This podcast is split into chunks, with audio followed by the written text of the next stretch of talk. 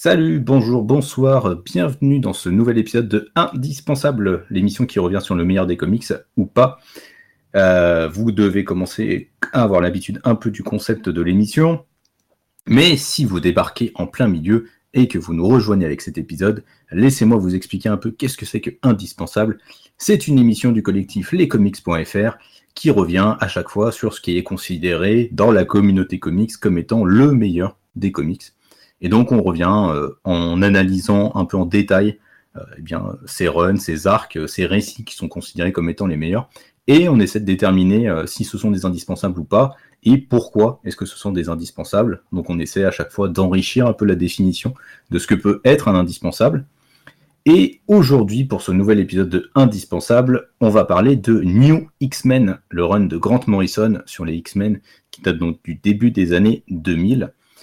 Et pour euh, bien euh, m'accompagner, j'ai euh, la chance, l'honneur d'accueillir la Belgique avec nous. Oh, merci beaucoup. Merci beaucoup. Voilà. Elle, elle, elle ne gagne pas au football, mais chez les comics point f r, Belgique et France sont associés. Et ça, c'est ça, c'est sublime. Je dois bien le dire. Ouais. Alors, comment tu vas, mon, mon Spicy ? Ça va, je ne sais pas si j'apprécie beaucoup la petite référence au football euh, aussitôt dans la conversation. Ah, mais, fallait que je le fasse. Mais sinon, ça va. Je te remercie de demander. Ah bah.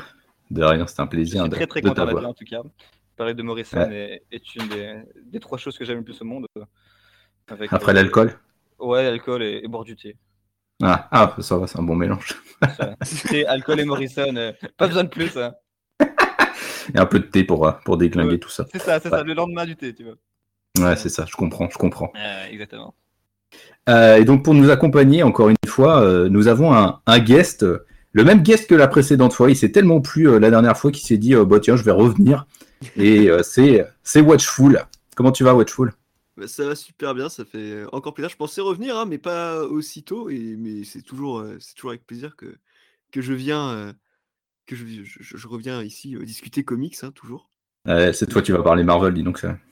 Ouais, ça va me changer. Non. Ouais. Et ouais, on a eu un désistement de... de dernier instant, et du coup, tu t'es, tu t'es gentiment proposé pour, pour venir remplacer, je t'en remercie.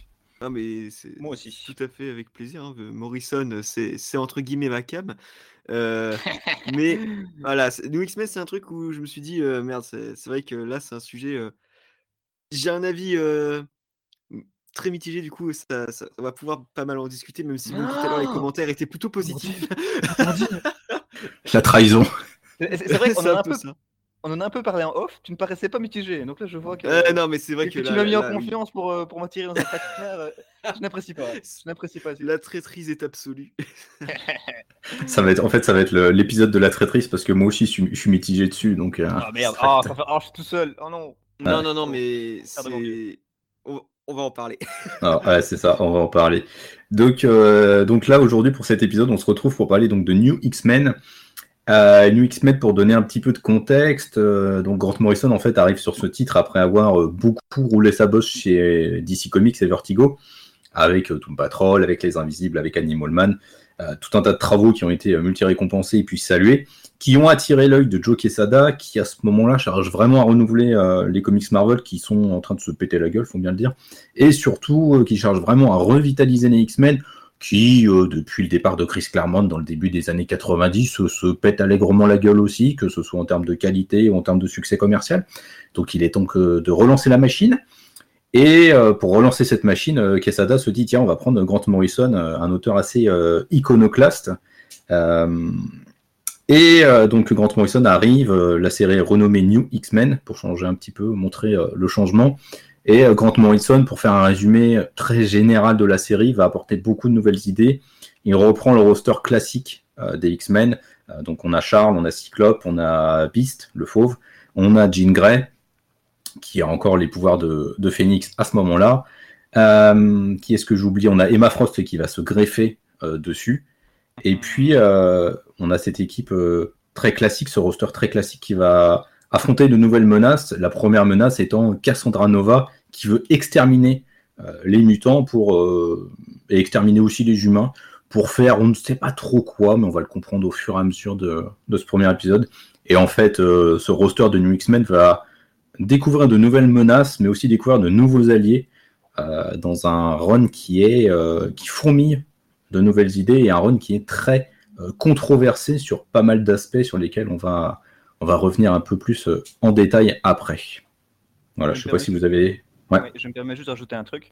Euh, on est à la sortie, au moment de la sortie du premier film, donc il y avait également cette oui. envie de, de relancer la série de manière un, peut-être un, un peu moins, un peu moins ringarde. Ça se voit également dans les, dans les costumes où ils ont des vestes en cuir et ce genre de trucs pour euh, un peu plus surfer sur la vague du film. Et euh, donc euh, ils ont retiré les, les combinaisons euh, jaunes, jaunes flashy pour euh, un truc qui se voulait plus, euh, plus moderne, quoi. Je rajouterais autre chose aussi, et quand effectivement on a tout ça, et les costumes rappellent beaucoup X-Factor aussi euh, de Louis Simonson, c'était pas Louis Simonson au départ, c'était Chris Claremont sans doute, je sais plus, mais bref. Ouais, mais le populaire, euh... c'est, euh, les costumes c'est Louis euh, Simonson. Voilà, c'est ça. Et donc j'aurais voulu aussi rajouter qu'en fait Morrison était surtout pris par Marvel, parce qu'en fait il avait travaillé sur Justice League of America, J L A, oui, euh, en quatre-vingt-dix-huit jusque deux mille un, et en ouais. fait... Euh... C'était D C qui avait pris un sacré risque parce que justement c'était un mec qui gérait Doom Patrol et ils se sont dit on a besoin de relancer la J L A sur quelque chose de beaucoup plus classique. Est-ce que ce mec va réussir à correspondre ? Et bizarrement, hein, c'est pour ça aussi que le, la J L A de, de Morrison est un petit peu entre guillemets critiquée d'un côté, mais en même temps ça fourmille de plein de bonnes idées dedans, donc euh, on se retrouve avec un, un bon mélange. Euh, et à ce moment-là, D C se réalise qu'en fait ça marche, ça a réussi à relancer la Justice League of America qui se cassait la gueule depuis cinq six ans aussi. Et donc, arrivé à un moment, il reçoit une offre de Marvel euh, qui lui propose de venir justement faire les, les X-Men. Il se lance là-dedans et euh, justement, euh, on en parlera par, parce qu'il y a un impact sur la fin en fait du, du run euh, de Morrison sur les X-Men. Et c'est à noter que c'est pas son seul travail chez Marvel. On a souvent tendance à réduire euh, Grant Morrison chez Marvel à New X-Men. Ouais. C'est pas le cas. Il a aussi créé le personnage de Nova, Marvel Boy, euh, un extraterrestre. Euh, qui a plein de pouvoirs super bizarres, très psychédéliques, euh, ouais. et que avec, je vous encourage à découvrir. Avec Gigi Jones au dessin, et c'est ouais. magnifique.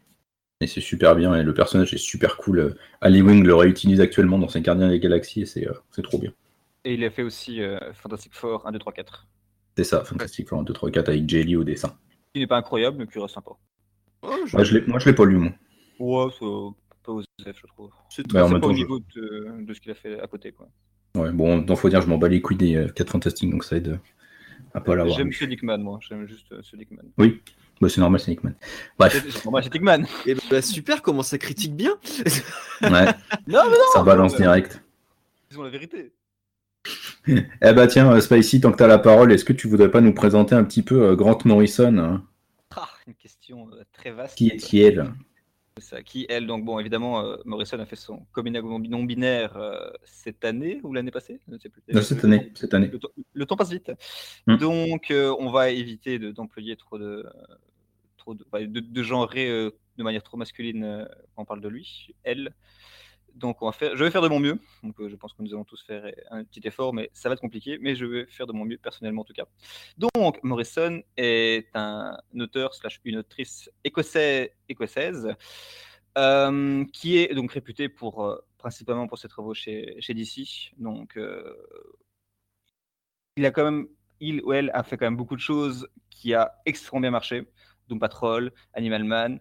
Euh, Euh, Batman, euh, Arkham Asylum, Invincible qui a eu, euh, bon voilà, c'est peut-être un peu plus euh, de, de niche on va dire, hein, mais euh, bon, voilà, c'est quand même l'une, l'une des, l'un des auteurs qui a quand même le plus euh, marqué son, son temps, marqué d'ici, et euh, qui est autant idolâtré que, que détesté, parce qu'il a quand même eu, on l'a dit au début, une approche très iconoclaste de, de plein de trucs, donc euh, et donc on aime ou on n'aime pas, mais en tout cas c'est un, un, un auteur auquel on ne peut pas, hum, qu'on, qu'on ne peut ignorer quand on parle de, de comics post post quatre-vingt-cinq, post crisis. Et donc comme on l'a dit, qui après avoir eu beaucoup de, de réussite chez D C et euh, n'avoir pas pu faire un comics euh, Superman, ça on l'a peut-être pas mentionné, mais il voulait faire un comics Superman, puis finalement D C a voulu prendre une une, une optique plus euh, plus traditionnelle et parti chez Marvel, donc euh, en deux mille un pour écrire ce run et donc auquel nous allons parler. Et pour les dessinateurs, il y a eu beaucoup de dessinateurs qui ont travaillé sur ce run. Donc, celui qu'on retient le plus souvent, c'est Frank Quitely, qui est également écossais, euh, qui est un collaborateur extrêmement fréquent de Morrison, notamment sur All-Star Superman, mais aussi sur ses, donc, les New X-Men, euh, sur J L A, euh, The Invincible, et sûrement d'autres trucs que j'oublie. Et, euh, et voilà, donc vraiment beaucoup de dessinateurs, donc on ne va pas tous les citer parce qu'il y en a quatre-vingts. Euh, des fois, c'est dégueulasse, des fois, c'est bien, on va en reparler. Donc, euh, donc voilà.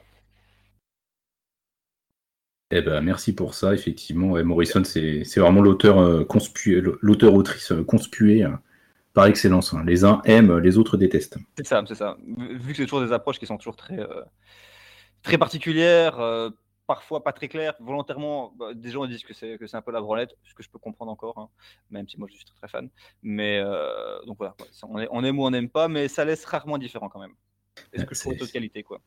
C'est l'éternel débat que j'ai avec ma copine qui trouve que Morrison c'est de la branlette intellectuelle et moi qui trouve que c'est souvent du génie, même si parfois c'est de la branlette intellectuelle de merde. Voilà, je, je te rejoins là-dessus. Voilà, voilà. Euh, bah, je sais pas, euh, Watchful, est-ce que tu avais quelque chose à rajouter euh... Euh, non, non, non, pas vis-à-vis de, de tout ce qu'a pu dire la présentation de Morrison entre ça et. et euh, ah, si, peut-être. Euh, je me de... J'ai un petit doute. Kill euh, Skrull Crew, je crois que c'est ça le premier travail qu'a fait Morrison chez Marvel, ah, avec oui, son avec... pote euh, ouais. Mark Millar. C'est exactement, c'est vrai, j'avais oublié ce truc-là, mais c'est vrai.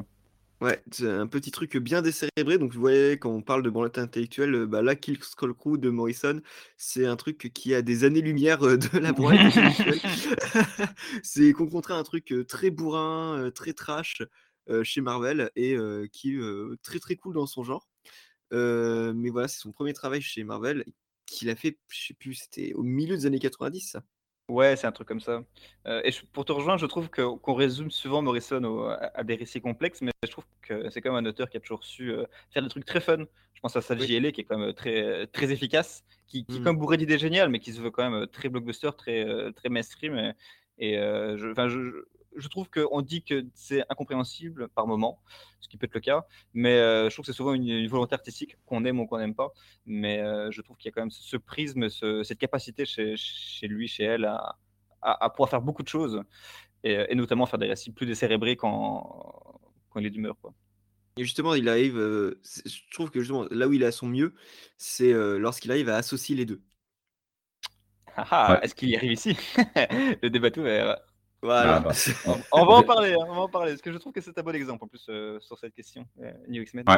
ouais, les New X-Men, ouais, c'est un très très bon exemple de ce qu'il est capable de faire en mariant les, ces différentes approches justement, mmh, carrément. Tout à fait, tout à fait.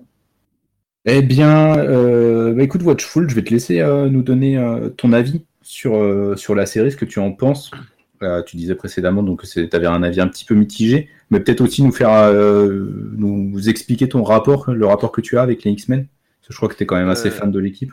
Alors, oui, c'est qu'en fait, euh, en fait, bizarrement, j'ai relu quelques petits passages de, de Super Gods de Morrison euh, avant de relire euh, les New X-Men. J'ai, j'ai voulu commencer par là, me dire, bah merde, d'où vient ce rapport avec les X-Men? Et je me suis dit, bon, classique, Chris Claremont. Évidemment, en fait, c'était ça, c'était pour lui, euh, les X-Men, c'était surtout Chris Claremont.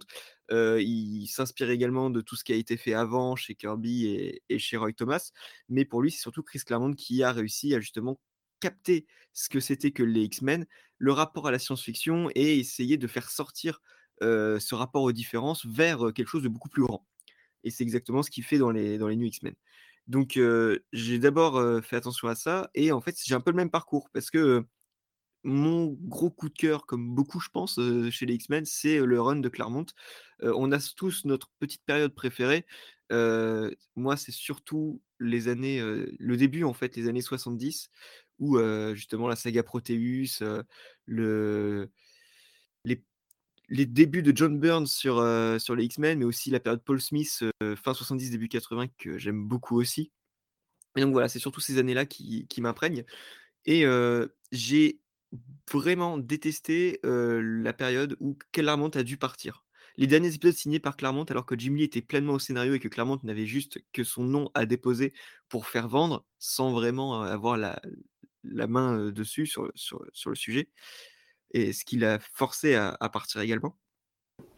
Et donc ensuite, toute la période très poubelle de, des X-Men, chose qui n'est pas partagée par tout le monde, parce que bon, Age of Apocalypse, euh, beaucoup en disent du bien, et là-dessus je suis beaucoup plus mitigé encore que New X-Men, mais je l'ai pas relu depuis très très longtemps, et je me dis peut-être qu'aujourd'hui ça passerait mieux, mais bon, ça reste, euh, ça reste très compliqué. Et voilà, bon, c'est, c'est pas, c'est pas moi, très lisible, bref. la période des jeux Apocalypse encore, c'était des choses qui sortaient un petit peu du lot en mode « Ouais, ça passe, c'est encore pas trop mal ». Mais la véritable déchéance des X-Men, c'est le moment où on va rappeler Lobdell, rappeler Nicésa, rappeler euh, Claremont une, la, une énième fois pour qu'il enterre définitivement les X-Men sous ces concepts farfelus et qui n'ont plus vraiment sa place, qui ne sont plus du tout modernes, avec trop de personnages, et cetera. Donc, euh, j'étais...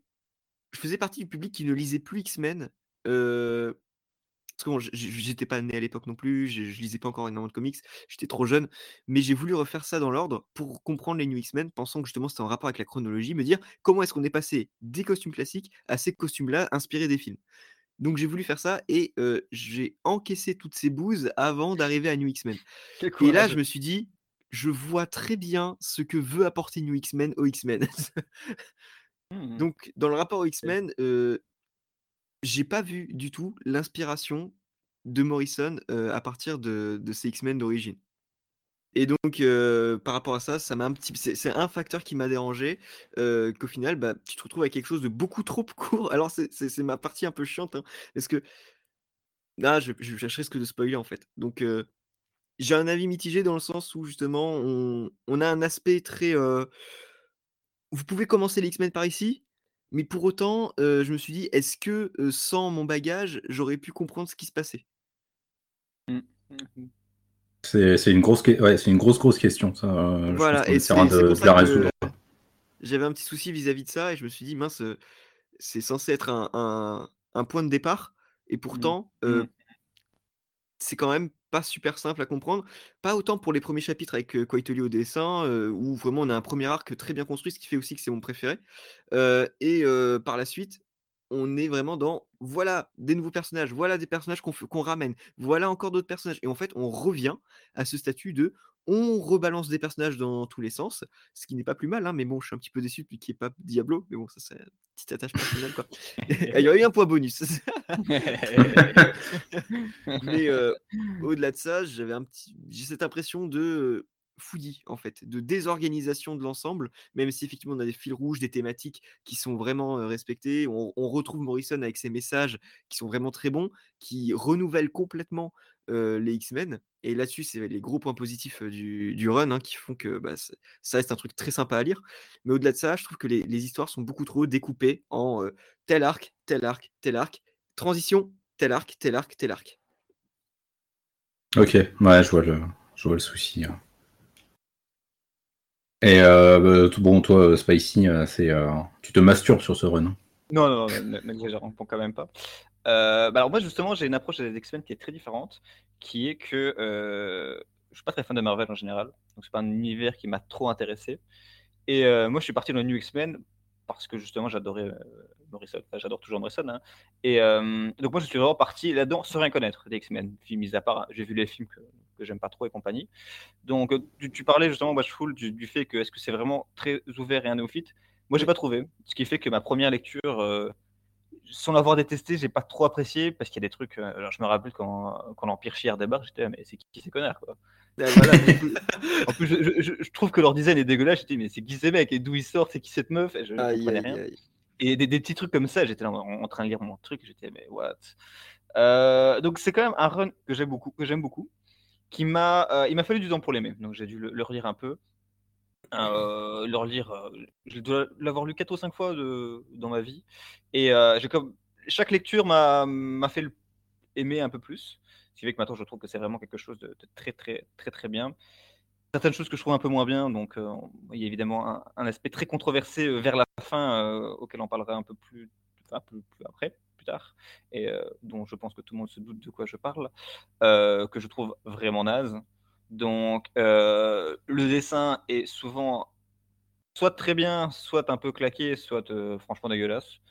Donc, euh, c'est, et, euh, et au-delà même de, de la qualité, je trouve qu'il y a vraiment euh, ce changement de style très brutal d'un arc à l'autre, où des fois enfin, ça, ça change d'ambiance. Et autant, il y, y, y a ce fil rouge thématique euh, chez Morrison qui n'est pas suivi par un fil rouge artistique des artistes. On aurait bien aimé des, une, une certaine cohésion plus, plus, plus grande. Comme par exemple prendre le travail euh, d'Hickman, où au final, même quand c'est des dessinateurs différents, on se retrouve quand même dans, dans tout ce délire Krakoa qui fait que, qu'on dit ok, ça va, on, on, on est en terrain connu, alors qu'ici, parfois, ça part dans une direction artistique très différente. Ça, j'aime pas. Euh, donc voilà, certaines, certaines révélations, certaines idées que j'aime pas du tout. Euh, je le trouve pas très accessible, mais néanmoins, c'est vraiment un run que j'apprécie énormément. Je trouve que c'est bourré d'idées géniales. Euh, c'est complètement fou. Genre, il y a des moments où tu te dis, mais c'est n'importe quoi, mais c'est trop bien. Genre, t'as quarante idées par page, quarante idées euh, dans chaque arc. Et euh, je trouve ça vraiment, vraiment bien.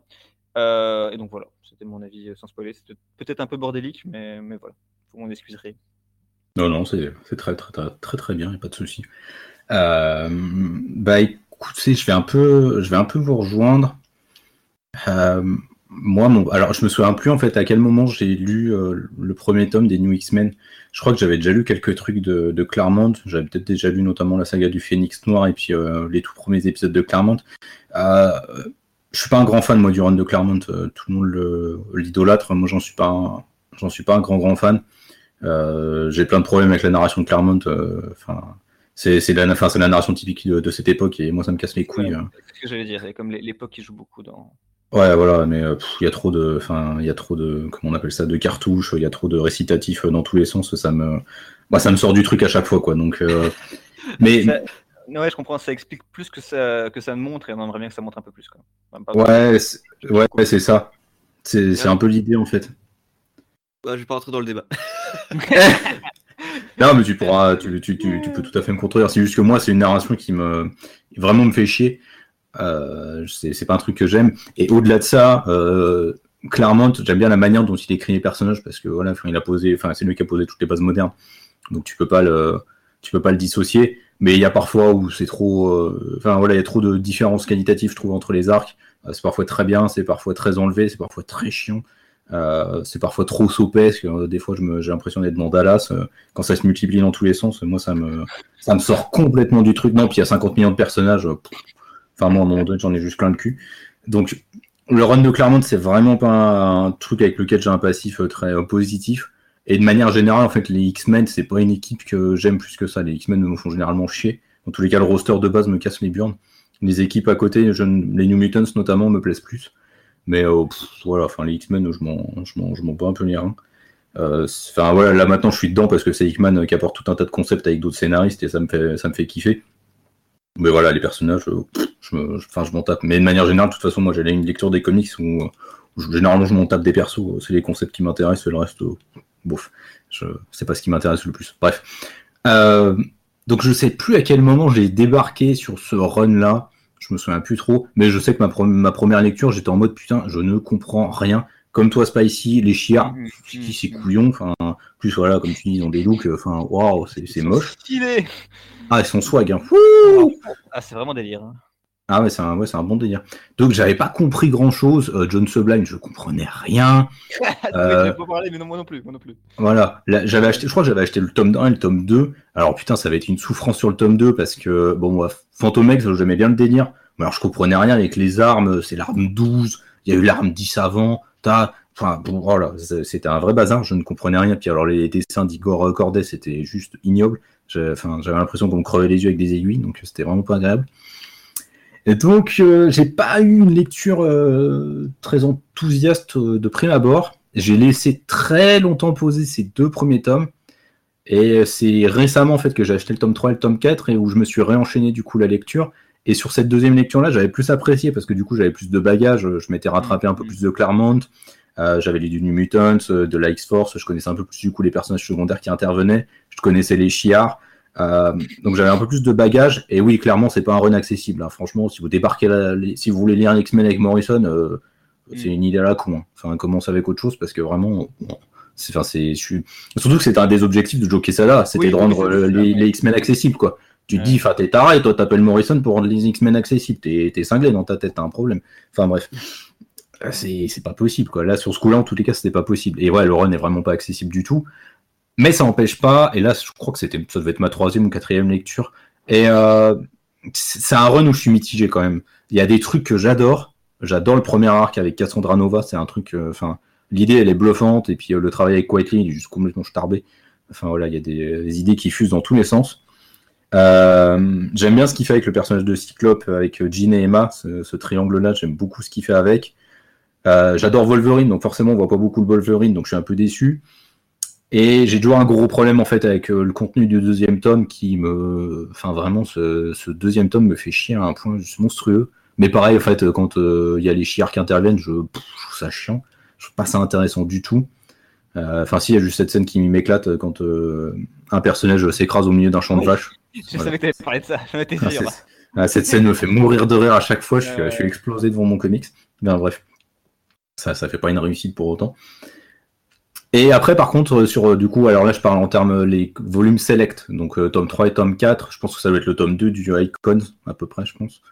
Je sais pas trop le contenu, mais bon, bref, oui, au oui. moment où on a, on a Quentin, le personnage de Quentin Quire qui apparaît, là, par contre, je trouve ça euh, stratosphérique, vraiment. Euh, je trouve ça excellent, et euh, c'est vraiment des moments que j'adore. C'est, c'est pour moi, le, c'est, le meilleur contenu du run, il est, il est là-dedans. C'est juste un peu dommage qu'il faille attendre là, quoi. Voilà, donc c'était un peu foutraque moi aussi, c'était un peu méchant, mais euh... voilà. Non, et du coup, toi, euh, toi Baptiste, enfin, euh, juste pour revenir, Watchful, euh, parce que du coup, tu disais que tu n'étais pas forcément d'accord avec moi sur Claremont, euh, toi, tu apprécies les... l'abondance de récitatifs, ou en tous les cas, tu arrives suffisamment à te replacer dans le contexte pour apprécier le truc? Alors, en fait, c'est que euh, je détestais évidemment tout ce qui était récitatif. Le truc, c'est que Claremont, son seul défaut que je trouve euh, dans son écriture, c'est qu'il fait beaucoup de dialogues, mais c'est pas de, l'explica- de l'explication en cartouche. L'explication en cartouche, c'est surtout Stan Lee. Et Stan Lee, là, euh, quand tu lis des comics de Stan Lee, de, que ce soit Avengers, que ce soit Iron Man, que ce soit, euh, que ce soit Spider-Man, et cetera, tu vas en avoir beaucoup. Mais alors, mmh. surtout dans les Avengers et dans les X-Men, c'est énorme. Le, le nombre de cartouches qui fait doublon avec le dialogue, qui explique, et les deux, les deux expliquent l'action. En gros, tu ne vois plus l'action tellement il y a deux, il y a deux textes. Là, c'est vraiment étouffant. euh, par contre, à partir du moment où tu as Claremont, où tu as de, nou- de, de nouveaux scénaristes qui justement savent écrire, bah, euh, ça, ça amène quelque chose de beaucoup plus fluide. Donc pour moi, je ne vois pas d'étouffement dans, dans Claremont, d'autant plus qu'en fait, Claremont a tout de suite travaillé avec John Byrne, et John Byrne était un mec qui engueulait Claremont souvent pour le fait qu'il dégage ses dialogues parce qu'il veut dessiner de l'action. Donc euh, Byrne, c'est je veux de la bagarre, et Claremont en mode mais non, mais il faut exposer le contexte, il faut faire de la romance, et Byrne en mode mais non, allez, on sort Wolverine, on sort les griffes et on taillade des mecs. Et c'est c'est ça que j'adore en fait, c'est que après il y a il y a aussi tout ce qui se passe derrière, que les histoires entre Claremont et John Byrne qui sont excellentes, euh, le duo euh, qui, qui il avait toujours des étincelles, je trouvais ça génial. Mais euh, arrivé euh... donc pour, pour moi non, il y a, y a rien d'étouffant dans dans le, le X-Men de, de Claremont. C'est juste très long et très inégal, à l'image de New X-Men. Mais X, New X-Men, oui. Je trouve ça beaucoup plus inégal que le, les X-Men de Claremont. Ouais, c'est peut-être aussi parce que c'est sur un fragment plus réduit, donc forcément. Mais c'est juste que, enfin, moi, Claremont, les dialogues qui te surexpliquent des trucs que tu vois, ça, pff, non, enfin, oh, stop. Après, il s'est calmé à un moment donné parce que, par exemple, quand je lis les New Mutants, qui est où Bill Sienkiewicz est au dessin. Là, je trouve qu'il ah, s'est ouais. calmé, par exemple. Et euh, là, j'adore. Ouais. C'est vrai que ça m'a pas dérangé non plus dans, dans ce run-là, que j'aime beaucoup aussi, d'ailleurs. Mmh. C'est, c'est, c'est, étrange. C'est... Ouais. Ouais, mais c'est étrange. En fait, c'est étrange parce que je enfin, j'ai jamais l'impression que c'est... ça a été le même scénariste entre... Bah, surtout les New Mutants, où je trouve que les New Mutants, il essaie un peu moins d'être explicatif et de plus laisser la place aux dessinateurs. Et euh, les X-Men, où c'était un peu moins le cas, je trouve.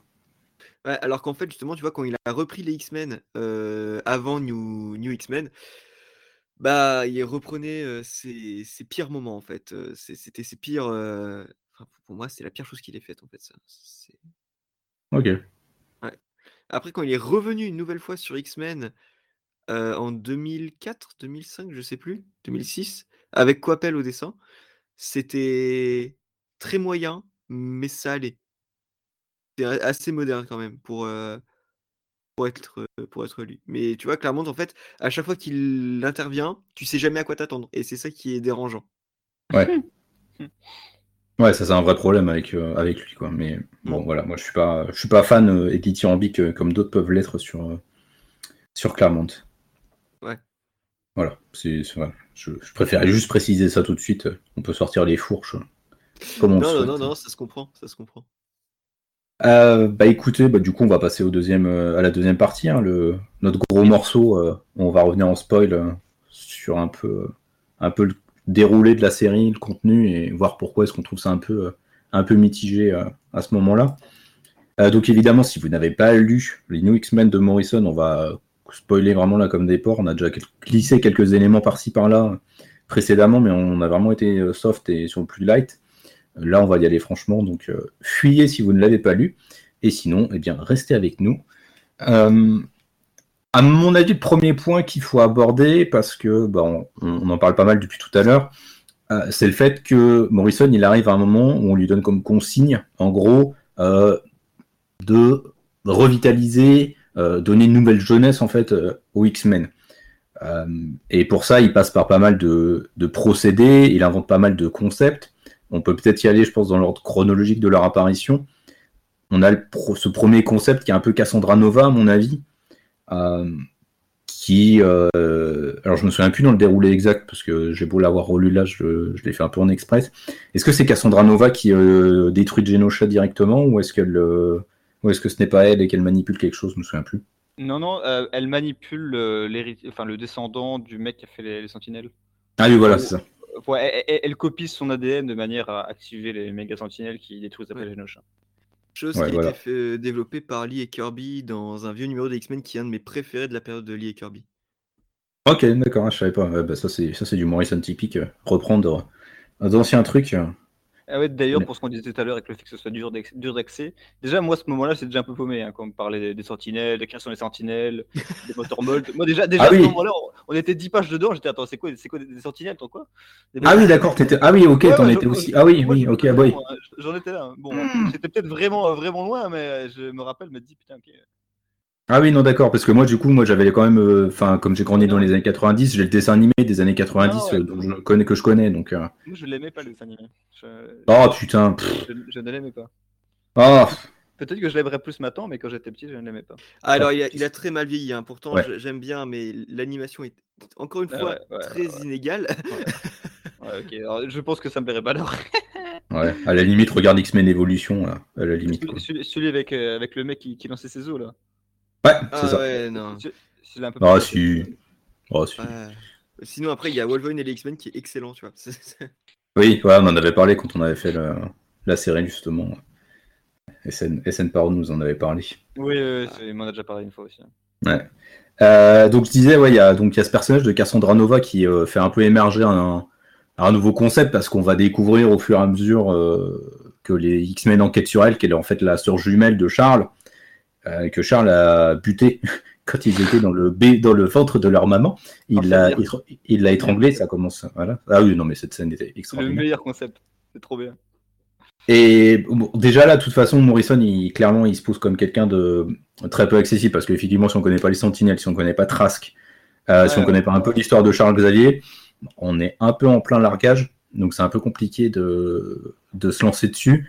Euh, qu'est-ce que vous pensez, vous, du personnage de Cassandra Nova ?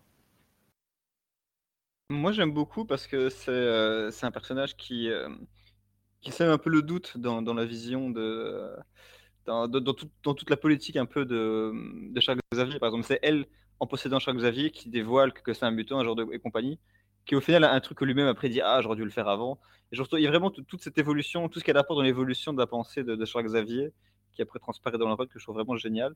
Et euh, le concept est super intéressant, le fait qu'à la fin ça ne soit, soit pas vraiment un humain quoi. C'est juste une sorte d'entité un peu, un peu haineuse euh, qui n'a pour objectif que, que de détruire parce que c'est, c'est ce qu'elle est quoi.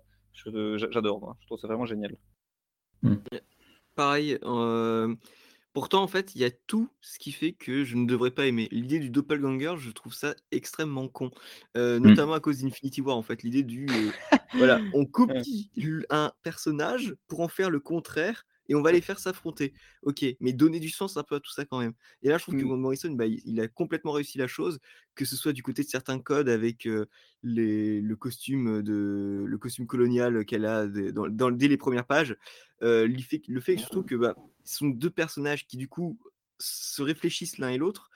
Et euh, autant, justement, Xavier euh, va être plus compréhensif, autant elle va être plus radicale, autant... il est un homme, autant elle est une femme, autant justement, enfin, euh, il y, y a des tas de choses comme ça où je trouve ça génial.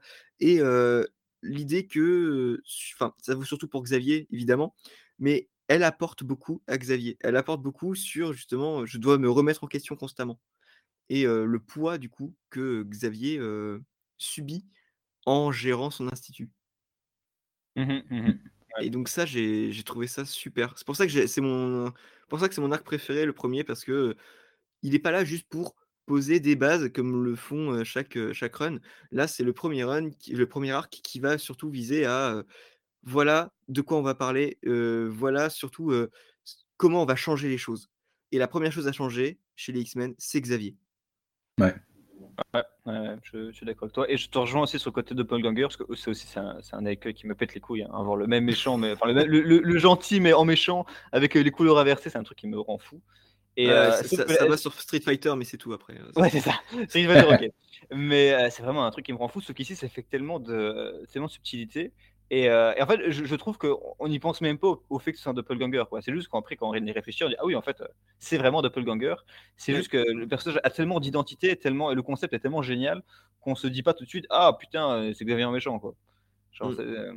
c'est, je, je trouve que c'est le fait qu'on n'y pense pas tout de suite et le fait que, le, que, toute, euh, que toute l'idée et tout, tout le concept du personnage est tellement, tellement réussi. Et ce que tu dis, comme ça apporte. Euh, euh, Xavier à réfléchir, ce que fera après pareil avec, euh, avec Quentin Quire, qui est, qui est vraiment génial. Quoi. Mm. Ouais. Mm. Ouais, je vous rejoins, je, je suis assez... Moi, ouais, c'est pareil, le doppelganger, le coup du double, ah, c'est comme le coup du frère caché ou de la sœur cachée. Quoi. C'est vraiment, c'est, c'est quand t'as plus d'idées, tu sors ça. Quoi. C'est... Wow. Quelle, c'est quelle, quelle, sorti, du coup.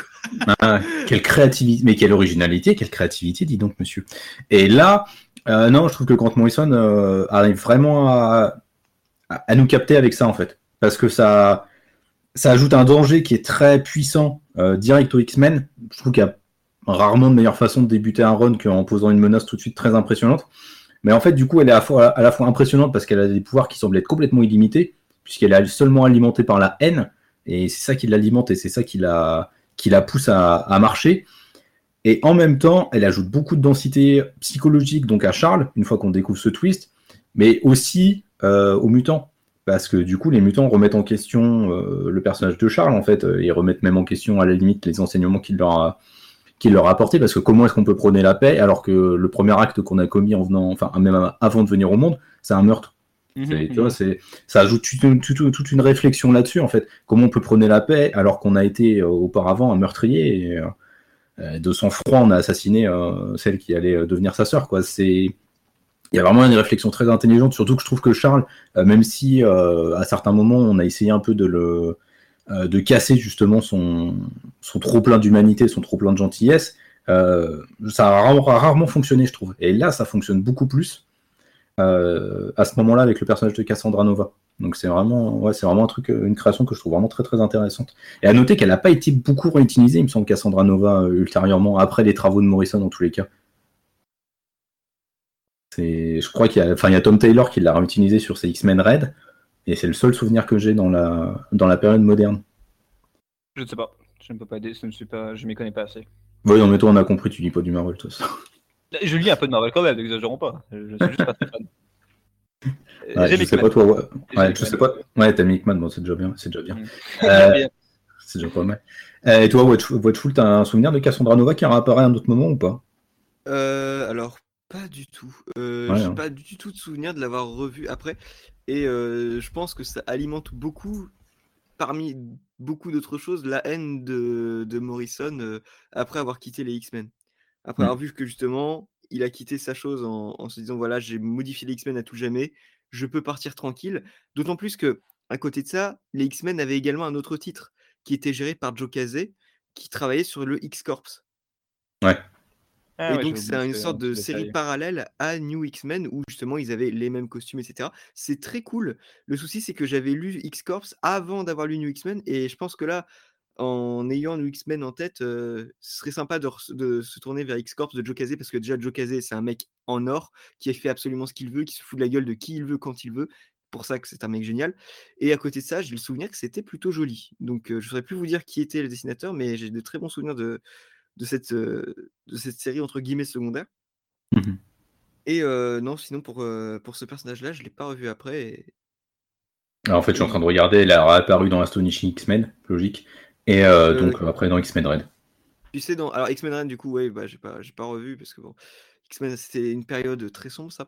Euh, même si X-Men ah. Red de Taylor, ça passait encore. Mais, euh, ouais, c'était le seul, seul, seul truc à sauver dans ce, dans ce marasme.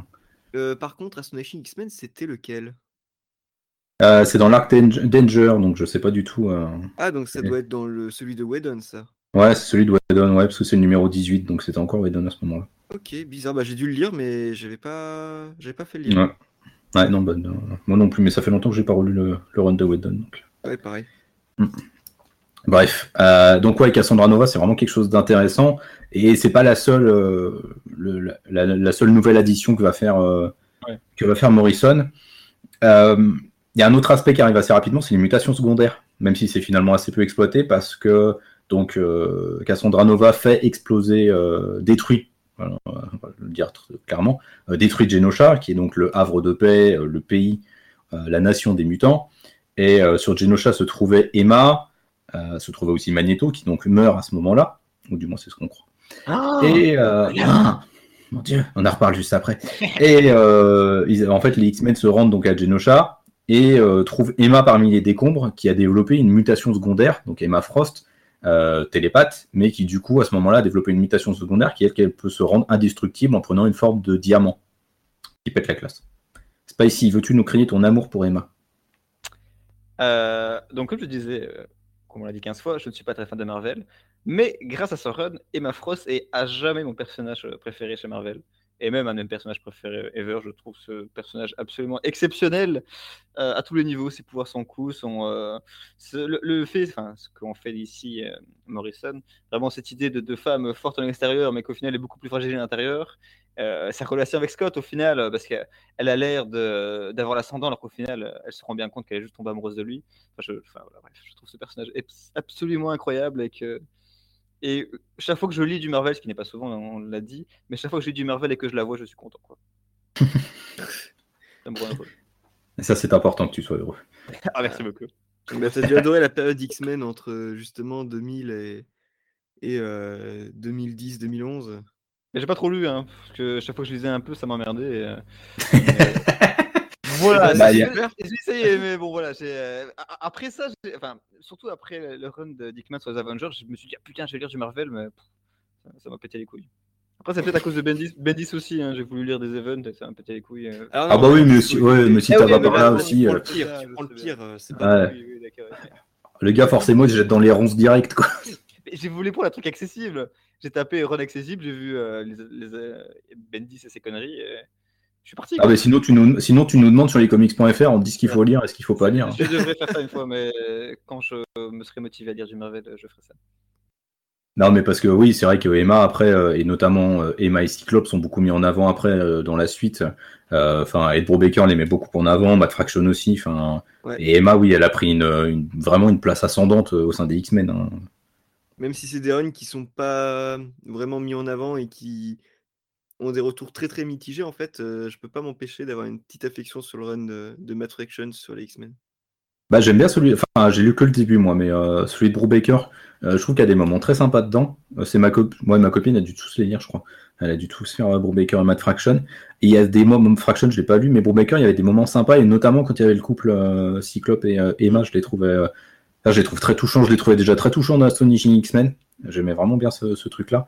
Et euh, chez Brubaker, je les trouve vraiment, euh, je les trouve vraiment excellents. C'est un des rares regrets que j'ai avec le run de Hickman, c'est que je trouve que euh, le couple Emma et Cyclope, pour moi, il était, il était juste magique. Mais c'est que, c'est que mon avis.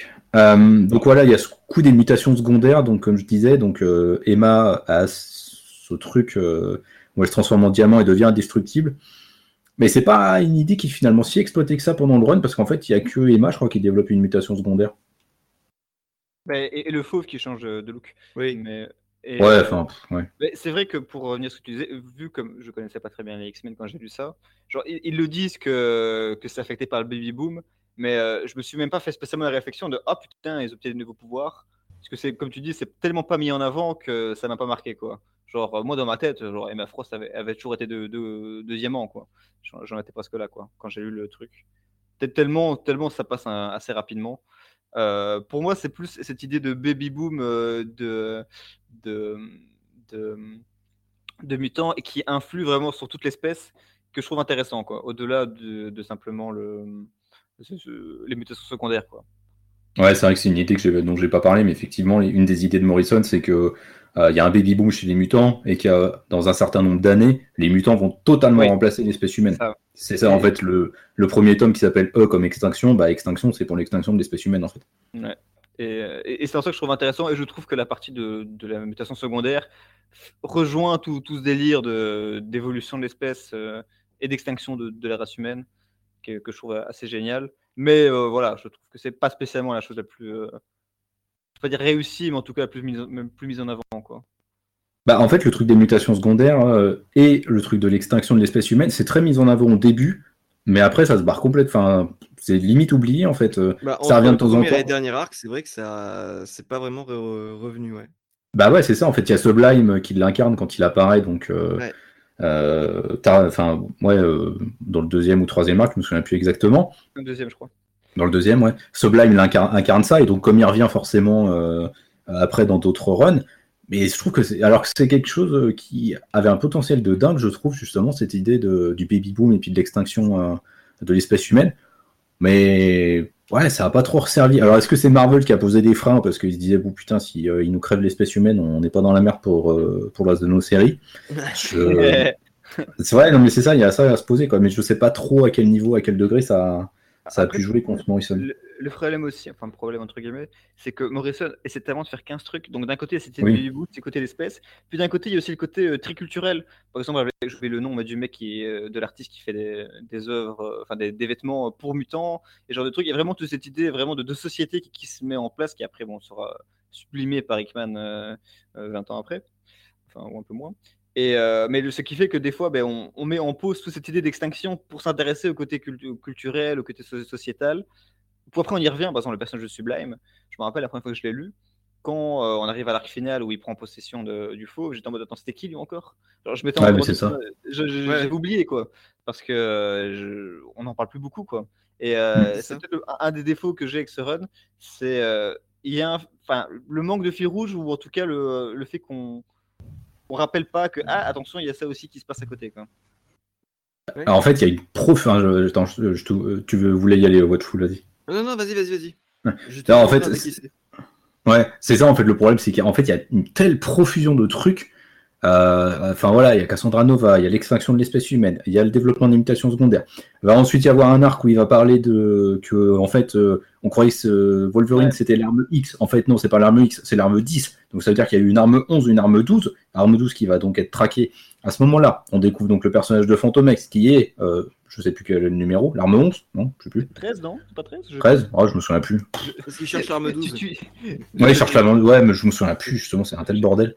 Ouais. Enfin euh, bon bref on s'en fout euh, donc il y a ça, ensuite va encore y avoir, euh, va y avoir Quentin Quire qui donc remet en question les idées d'éducation euh, de Charles, donc il remet en, en question le fonctionnement des X-Men euh, voilà tu vas encore avoir enfin en fait t'as toujours une addition, une nouvelle addition dans un nouvel arc en fait et c'est ça, il n'y a pas vraiment de fil rouge donc c'est un des trucs qui moi je, effectivement je vous rejoins complètement, je trouve ça, je trouve ça un peu pénible parce que t'as du mal en fait à suivre et t'as du mal surtout à savoir mais où tu veux en venir parce que euh, Morrison, euh, même euh, s'il part complètement en steak euh, par moment, t'as quand même toujours une idée directrice qui imprègne euh, les choses, quoi. Enfin, et là, euh...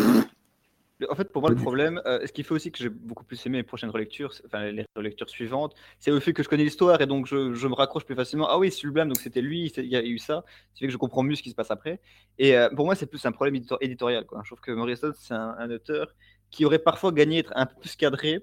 C'est juste que c'est tellement une superstar quand il arrive chez Marvel qu'à mon avis il a tellement fait un peu ce qu'il voulait que euh, ce qui n'est pas plus mal aussi parce que ça fait qu'il est, qu'il est pas qu'il n'y a pas de limite entre guillemets ou en tout cas très peu mais par moment je pense qu'il y a quand même euh, il devrait y avoir un éditeur qui lui dit ah mais là il faudrait quand même que tu rappelles un peu ton truc ton machin et je trouve que c'est parfois un peu ce qui manque notamment parfois que son run de Batman que j'adore hein. Mais là aussi je trouve que il y aurait un éditeur pour un peu plus cadrer le truc pour qu'on se perde un peu moins, je pense que ça aurait gagné un peu en clarté ou en tout cas en De, au moins pour la première lecture quoi. Parce que je trouve qu'il y a quand même beaucoup de trucs chez Morrison qui parfois demandent plusieurs lectures pour être vraiment appréhendé euh, correctement quoi. Ouais ben encore c'est même pas ce qui me gêne moi en fait euh, c'est p- parce que moi ça me dérange pas d'avoir des relectures euh, ah ouais, non, d'avoir non, besoin non, de relectures non moi non plus c'est juste que euh, dans le cas des New X-Men ma deuxième lecture a été tellement, tellement plus agréable que la première mm. et, euh, et je trouve ça parfois un, un peu dommageable aussi quand, euh, quand qu'il faut se dire ah je suis obligé de le relire pour vraiment l'apprécier quoi. Mmh. Oui. Et euh, donc du coup voilà, enfin j'ai un peu fait la liste euh, de toutes les euh, toutes les additions que Morrison il a fait. Euh, on peut peut-être revenir sur euh, sur le personnage de Xorn, dont je, que j'ai pas mentionné encore. Oui, c'est vrai, c'est vrai. Euh, le personnage de Xorn, donc pour le présenter très brièvement, euh, c'est un mec avec un casque de fer qui ressemble à un crâne humain et que Charles va découvrir dans une prison en Chine et qui apparemment est un est un guérisseur. Xorn ayant la particularité dans tout le run d'être un guérisseur qui ne guérit personne. Voilà. Tout à fait, tout à fait. Son, c'est son, en fait, c'est ça son super pouvoir. C'est un guérisseur qui est en fait un beau parleur. Et euh, Xorn a surtout la particularité d'être en fait Magneto, caché, déguisé. Euh, Magneto, donc, que l'on croyait mort lors de la destruction de Genosha par Cassandra Nova, qui s'est miraculeusement sauvé à ce moment-là. On ne sait pas trop comment, mais bon, bref. Euh, c'est la magie des comics, ferme ta gueule. Et euh, donc euh, voilà, Magneto a pris l'identité de Xorn pour un peu détruire de l'intérieur le rêve euh, de Charles. Euh, Grant Morrison essaie un peu de replacer Magneto comme le euh, la némésis en fait, euh, l'opposition. Enfin le voilà, Charles est le Yin et euh, Magneto est son Yang, vraiment son opposition farouche. Et euh, donc voilà, c'est un twist euh, qui arrive assez tardivement sur la fin de la série, un twist qui est profondément décrié. Et un twist qui a été retcon euh, très largement depuis, même si Marvel ne sait absolument pas quoi foutre, euh, de ce truc avec Xorn. Voilà. Donc je ne sais pas ce que vous, vous en... Enfin, qu'est-ce que vous avez pensé déjà du personnage de Xorn dans un premier temps ? Parce que alors, moi je sais que dans ma première lecture, Xorn, je comprenais rien. Je me demandais ce que c'était que ce mec, je trouvais que c'était un escroc, je comprenais rien. Euh, alors moi j'ai détesté déjà le plot twist, hein, je trouve ça... En fait, le... moi ce qui me dérange, c'est qu'il y a un chapitre qui est vraiment bien, où on voit Xorn dans... en Asie, où je ne sais même plus ce qu'il fout. Avec, euh, avec un mutant, euh, un, qui, qui est un chapitre dessiné par Jean-Paul Léon, qui est vraiment un très très beau chapitre, ouais. qui, qui est même assez émouvant. Et puis d'un coup, on t'annonce que c'est Magneto.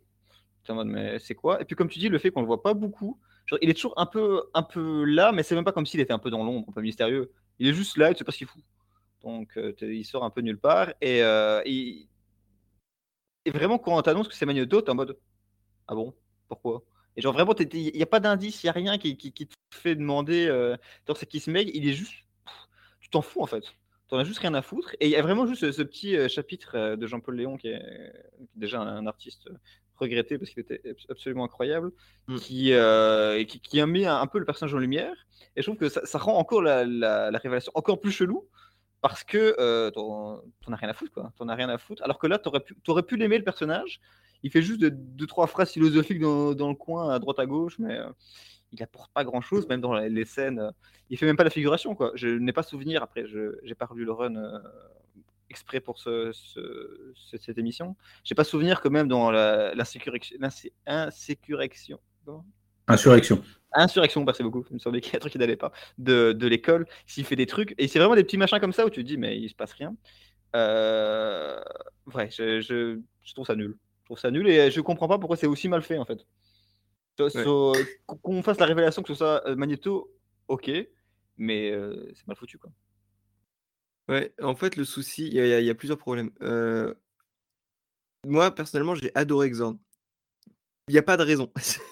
C'est que son, son, j'adore le design, j'adore l'idée cool, que ce hein, soit un mutant asiatique. Et ouais, je m'attendais, je me suis dit, merde, le mec a un casque absolument génial, une sorte de cerveau, une sorte de cérébro robotique autour de, du visage, qui lui sert de visage, avec des yeux bleus. Euh, le mec, justement, sort quelques phrases un peu philosophiques. Et pour moi, ça a été, je pense, une sorte de substitut affectif à Diablo, qui justement avait ce rôle-là. Donc je, je me suis dit, il n'y a pas Diablo, mais il y a Xorn, ça peut me servir. Et comme tu as dit, les, les passages avec John Paul Leon au dessin, déjà, quand j'ai vu John Paul Leon, j'ai fait oh, « Oh mon Dieu !» Et quand j'ai vu que c'était sur Xorn, j'ai fait « Oh, génial !» Donc, à ce moment-là, j'ai adoré le personnage. Et il, on le voyait pas tous les, toujours, c'était pas trop grave. Moi, je m'en foutais un peu. Mais euh, je me suis dit, mince, qu'est-ce qu'il peut faire justement ? S'il ne fait rien, c'est parce qu'il peut faire quelque chose de dingue. Et euh, tu vois, ça c'était la première lecture. Et en le relisant hier, je me suis dit, mais merde, il est où ? Mais où est-ce qu'il est passé ? Où est-ce que justement il fait des trucs de fou ? Et en fait, quand il commence à vraiment avoir un, un rôle, bah, c'est en amenant vers la révélation. Le problème, c'est que la révélation, elle vient trop tard. Comme tu le dis, il y a un développement qui est déjà fait et qui est incohérent avec la révélation. Mmh. Et de deux, avec le souci de, du doppelganger de Xavier, bah en fait, Magneto, bah, il n'a plus vraiment sa place. dans le run. Après, justement, il y, y a un peu cette idée du fait qu'il soit vraiment devenu un peu has-been et le fait qu'il soit aussi un peu ridicule. Alors, mm. on en parlait un peu en off, vu que je connais pas très mal X-Men de nouveau. Euh, c'est pas un personnage pour qui j'ai beaucoup d'affection. Et, et donc, je sais très bien qu'il est adoré par tout le monde. Et genre, moi, je l'ai trouvé un peu, un peu pitoyable ici. Mais après, je l'ai trouvé un peu comme, euh, comme l'idée que, comme des idées un peu rétrogrades qui, qui n'ont plus leur place face à la jeunesse. Parce qu'on n'a pas parlé de l'idée de jeunesse, qui est quand même un, un thème très récurrent dans, dans ce run, ouais. vraiment de, de la nouvelle génération qui apparaît. Donc, je trouve que le fait qu'il, qu'il quand t'as la révélation, ah regardez, c'est moi Magneto depuis le début, et qu'en fait tu te rends compte que le mec est, est juste euh, avec des idées qui, qui, qui n'avancent pas, qui font, qui font rien avancer, et euh, je trouve ça assez intéressant dans l'idée. C'est juste que c'est, c'est mal foutu de nouveau, quoi. Oui, complètement. Euh, moi, le problème de la jeunesse, c'est que euh, c'était extrêmement pertinent. En fait, c'est ça. J'aime les New X-Men de Morrison parce que tous les messages sont pertinents. Toute la réunion et la réinvention Euh, du fond des X-Men. Pourquoi est-ce qu'ils existent ? Qu'est-ce qu'ils défendent ? Comment s'adapter à la nouvelle génération des années deux mille ? Eh bien justement, tout ça c'est génial. Par contre, dans l'organisation, on a ce souci de, premièrement, Xavier remet, se remet en question. Ensuite, justement, il va s'adapter, essayer de révéler, être transparent avec le monde. Ce qui va amener d'autres problèmes. Puis on va passer à d'autres, d'autres, euh, d'autres soucis par rapport à l'univers des mutants. Et c'est seulement beaucoup plus loin que Peter Quill apparaît. Peter Quill, oh là, pas du tout. Oula, Quentin, c'est euh... parti. Oui. Quentin, euh, euh... Quentin Quire. Hein. Quentin Quire, merci. Peter Quill, ça a totalement de choses. Hein. C'est dans le run de Bendis, hein, on va dire que c'est à cause de ça. Ça va être ça. Donc Quentin Quire qui justement apparaît en tant qu'élève sage, modèle, machin, qui finalement va finir par se révolter contre les systèmes euh, de l'Institut et causer des dégâts euh, involontaires. Et l'idée justement de, voilà, tu as voulu faire les choses à ta manière, tu as vu que ça ne marchait pas, maintenant apprendre, ma ma- apprendre justement ce que je vais faire. Je vais essayer de trouver un équilibre entre la rébellion et euh, la paix. Et euh, c'est quelque chose qui est génial, mais qui arrive encore une fois trop tard. En fait, tout tombe trop tard, ce qui fait que le lien, c'est au lecteur de le créer, c'est pas une mauvaise chose. Le problème, bah, c'est qu'il y a beaucoup trop de distance dans le contenu, de, il y a beaucoup de masse à lire pour euh, réussir à faire ces liens correctement et que ça soit pertinent. Ouais, bah moi, c'est ce que je disais avec l'idée de, de, d'éditeur. C'est justement, pour moi, c'est l'éditeur qui aurait dû pousser à ce, qui, à ce que le lien soit mieux fait. Justement, mmh. ce que tu dis, les, les, c'est, c'est, c'est très pertinent. C'est juste que c'est, c'est tellement... Euh, là aussi, je te rejoins quand tu dis que c'est, pas, que c'est bien que le lecteur doit faire l'effort de faire le lien. Mais là, on doit le faire peut-être un peu trop. Et, ouais. euh, et, et, et vraiment, je trouve l'idée géniale. Il y a une phrase euh, que je trouve vraiment géniale. C'est, alors, je ne sais plus qui l'a dit, je ne sais plus dans quel contexte, mais en gros, on dit à Magneto, qui, euh, parce que donc, Quentin Quire a des t-shirts avec Magneto, euh, donc Magneto was right, et euh, qu'on dit qu'au final, Magneto était beaucoup plus pertinent quand, quand il était mort, quoi. Et genre, ouais. euh, le, le, le fait que le concept de rébellion qu'incarne Magneto euh, devient beaucoup plus pertinent que le vrai Magneto, quoi. Vraiment, c'est une manière dont, dont la figure contestataire par excellence au sein de la communauté mutante devient idolâtrée et euh, que je trouvais vraiment brillante. C'est juste que de nouveau, bah, c'est, c'est pas très bien fait, quoi. Ouais. Bah, c'est surtout que c'est, en fait, ça illustre assez bien le problème de structure dont vous parlez et euh, dont parlait Watchful euh, précédemment. C'est-à-dire qu'en fait, on, on va avoir un gros, un gros arc, transition, un gros arc qui part sur une nouvelle idée, transition.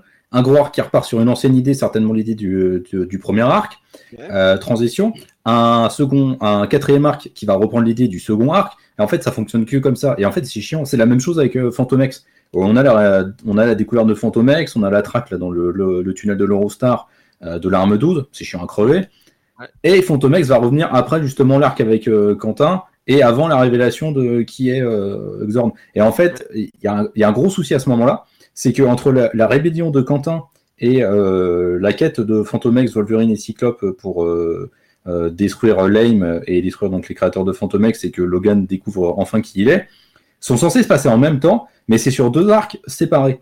Et en fait, il y a un gros problème de structure à ce moment-là, c'est qu'il aurait mieux fallu faire euh, bah, dans un seul et même chapitre euh, ces événements-là qui se déroulent en parallèle, tout ça pour culminer à la révélation de que Xorn est Magneto.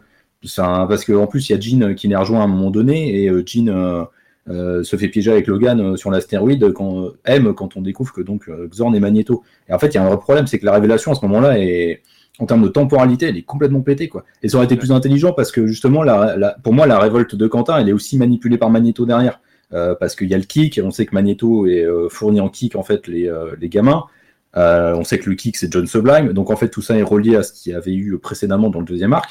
Mm-hmm. Mais en fait, en, en termes de juxtaposition, de temporalité, donc de rythmique, c'est complètement pété, en fait. Ça, pour moi, ça, fon- ça, ça fonctionne sur le plan des idées, mais en termes de rythmique, c'est, c'est, enfin, c'est de la merde, quoi. C'est... Ouais.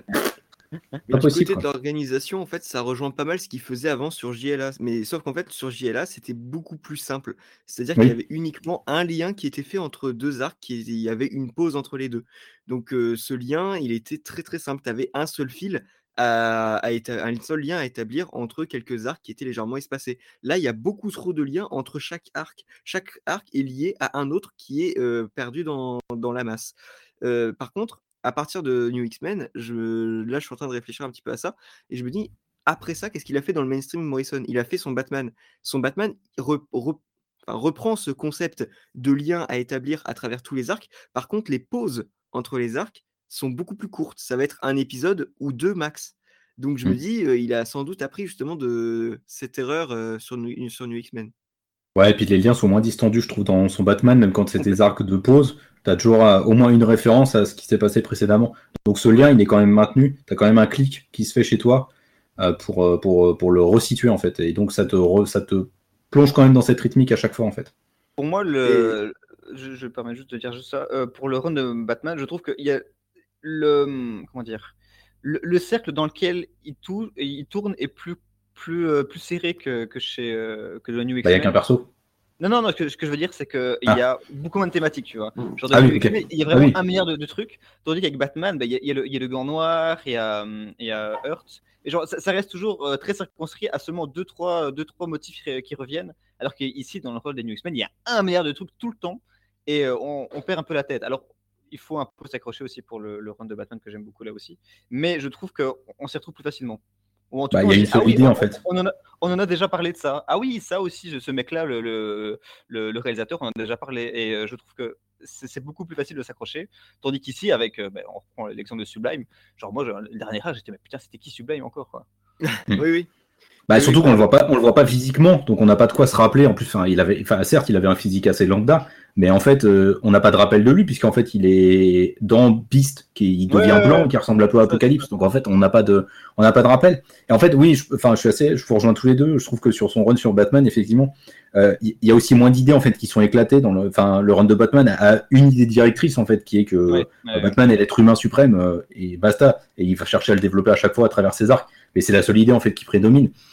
Là, en fait, dans les X-Men, il y a quinze millions d'idées qui se chevauchent et qui s'encastrent les unes dans les autres, en fait. Et à un moment donné, bah, pff, ça marche pas. Moi, le, enfin, moi, le plot twist sur Xorn, euh, qui en fait est Magneto, il me dérange pas. Je le trouve même plutôt, enfin, en fait, quand on cherche un peu à analyser le truc, euh, c'est plutôt cohérent, en fait. Enfin, on voit jamais Xorn soigner personne. La seule fois, en fait, où il soigne, c'est parce qu'il est en train de manipuler des, euh, des morceaux de métal. Donc, euh, grosse vanne, tu te demandes comment les mecs ils ont fait pour pas le deviner. Il y a même une scène où on a un des personnages que Morrison a créé, euh, la meuf là qui est moitié mouche, là, je sais plus comment elle s'appelle cette. Ah, euh, Angel. Ouais, Angel, voilà, merci. Angel. C'est vrai que c'était compliqué à retenir, dis donc. euh, et, et en fait, elle voit Xorn qui a commis un truc pas très net et euh, il lui fait aussi une chute. Et en fait, il y a ce moment qui, à mon avis, pour moi, agit, devrait agir comme un déclic en fait et sur lequel ouais, ouais, Morrison ouais. devrait rebondir rapidement, mais en fait, ouais. il rebondit pas. Et on en revient donc à ce souci de rythmique. Il y a un vrai putain de problème de rythmique. Et le personnage de Xorn, effectivement, c'est même pas que c'est un figurant, quoi. C'est un personnage de troisième zone, quoi. Genre vraiment, euh, on le voit des fois, enfin on le voit dans l'arc avec Quentin euh, faire des cours, mais c'est pas, c'est pas suffisant en fait. Euh, on, on sait pas. Du coup, c'est pas, pour moi, c'est pas incohérent que le personnage soit une construction parce qu'en fait, il a pas eu de développement. Euh, tout ce qu'il a fait en fait, c'était qu'un maquillage. Donc il a fait que déguiser des apparences et euh, se mettre en avant sous une personne qui n'existait pas. Mais pour moi, ce, ce, ce plot twist avec Magneto qui en revient à quelque chose d'has-been, et il n'est pas gênant. Mais par contre, en termes de rythmique, il est complètement, il est complètement foireux. Mais par contre, je trouve qu'il est intéressant parce qu'il s'inscrit dans cette... Euh, c'est vrai qu'on n'a pas parlé de cette opposition jeunesse et euh, vieilles mmh. idées, euh, en tous les cas, idées euh, archaïques. Mais je trouve que Magneto, il s'inscrit complètement là-dedans. Au même titre, en fait, que Charles, euh, Magneto a des idées qui sont archaïques, qui ne vont pas pour... Euh, euh, pour le nouveau contexte dans lequel sont les mutants en fait. Et je trouve que c'est assez intéressant. Un dealer dans un institut quoi. Ah oui, ben bah oui, ben bah oui. Bah... Là, tu bah... vois là, c'est, c'est un gros point qui me, pro... qui me pose problème dans New X-Men, c'est la drogue. C'est pourquoi, comment, drogue. Ok. Ah ouais. Mmh. Ah oui, ouais. Ça par contre, ah, oui, oui, ça, ouais, tu sais pas d'où ça sort. Ouais, ça m'a pas dérangé moi. Ah le, le... donc de, de quoi la création du kick je, je me rappelle plus de trucs. Moi, c'est un oui, pas ça. Ouais, bah comment le kick est créé et comment il circule en fait. Parce ouais, que ouais. oui, effectivement, ça tombe. Qui, euh... qui circule, ça me dérange pas parce que je me dis, bon, dans une école, ça tourne assez facilement. Oui, tu et me diras. Hein. Bon, ça, ça, je pense qu'on n'est plus là. Mais oui, peut-être un peu le, bah, les origines du kick, quoi. Parce que justement, c'est un truc très important. Genre, la fin, c'est comme ça que Sublime prend le contrôle du monde. C'est comme ça que Magneto fait tous ces trucs. C'est vrai que c'est quand même un, un machin qui revient tout le temps et qu'au final, est quand même très. Euh, reste très, très en. Euh, on n'en parle quasiment pas, quoi. En tout cas, on. Pas comme on devrait quoi. Et, euh, et pour revenir à ce que tu disais avec euh, la révélation, moi le truc c'est que pour moi un plot twist c'est de te préparer quoi. Genre c'est bien quand tu t'a... quand tu t'attends pas, mais tu dois dire ah ouais putain c'est pour ça que machin il a fait ça. Et là au final le seul indice qu'on a c'est quand Xorn il fait péter l'hélicoptère, euh, je sais plus trop comment. Et alors mm-hmm. il met son doigt, c'est juste que tu te dis bah c'est juste un mec louche donc. Euh... C'est juste un mec louche qui s'occupe du. Ouais, mais en fait, il y a plein d'autres moments où il est chum. Enfin, hein. quand tu, ouais, mais... tu relis que tu te fais vraiment ouais. gaffe à ça, en fait, il y a plein de moments où il est vraiment chelou. Euh, ouais, mais... Et où mais... il est complètement. Enfin, ça, ça, ça, ça, ça correspond pas à ce qu'il prétend être, en fait. Il y a vraiment plein de moments là-dessus. Hein. Enfin, vraiment, à chaque fois, euh, il est complètement chelou. Donc, euh, il y a plein de moments, en fait, où les mecs lui demandent de guérir quelqu'un. Il fait non, non, je vais pas le guérir, attendez, je vais lui causer, ça va lui réunir sa force mentale. Ouais, ferme ta gueule, mec. Enfin, c'est un escroc quoi. Enfin, il y a plein de moments où c'est juste un putain d'escroc le mec. Le seul moment où il agit, c'est effectivement quand il fait péter l'hélico. Et il le fait péter parce qu'effectivement, il l'a fait se cracher par terre. Et ça, Angel l'a vu. Et voilà, c'est juste, bah, en termes de rythmique, ça va pas. Parce que ça aurait dû enchaîner direct après, avec euh, dans deux trois épisodes plus tard, avec la révélation que bah, Glant c'est Magneto. Et pas euh, dix épisodes plus tard. C'est... Ça va pas quoi, ça, ça, ça ne fonctionne pas du tout. Ça, c'est un vrai problème. Enfin, bref. Euh, donc Xorn, euh, c'est, c'est fait. Euh, Quentin, par contre, Quentin, c'est intéressant parce que du coup là, on va pouvoir parler du conflit de génération, je pense, euh, parce que Quentin, c'est vraiment un perso euh, que je trouve très euh, très intéressant et qui en plus aujourd'hui est resté chez les euh, chez les mutants. Donc je sais pas trop vous ce que vous en pensez ou qui veut euh, qui va aborder le truc avec Quentin. Euh, bah moi, je, comme tu disais au début là, que c'était ton arc préféré. Euh, je sais pas si c'est mon préféré, mais en tout cas, c'est le plus réussi, c'est le plus intelligent. C'est euh, mon seul souci, c'est que euh, mais l'arc sort entre guillemets un peu nulle part. On, on sort d'une grande guerre, euh, d'une grande guerre avec les, les Chières et compagnie et, et Cassandra Nova. Puis on enchaîne directement là-dessus. Donc je trouve la, la transition peut-être un peu agressive, mais l'arc en lui-même est vraiment génial. Et je trouve aussi dommage qu'après, ben, on, on le voit plus beaucoup. Alors je me rappelle plus très bien, mais j'ai, euh, on n'en parle plus trop. Alors qu'au final, ben, conflit de génération, c'était vraiment un des éléments les plus intéressants du récit. Et, euh, et je trouve c'est dommage qu'après ils ne prennent pas plus de place dans le récit ou en tout cas qu'on, euh, que, que ces idées euh, fassent un peu plus des clics dans la tête des gens, quoi.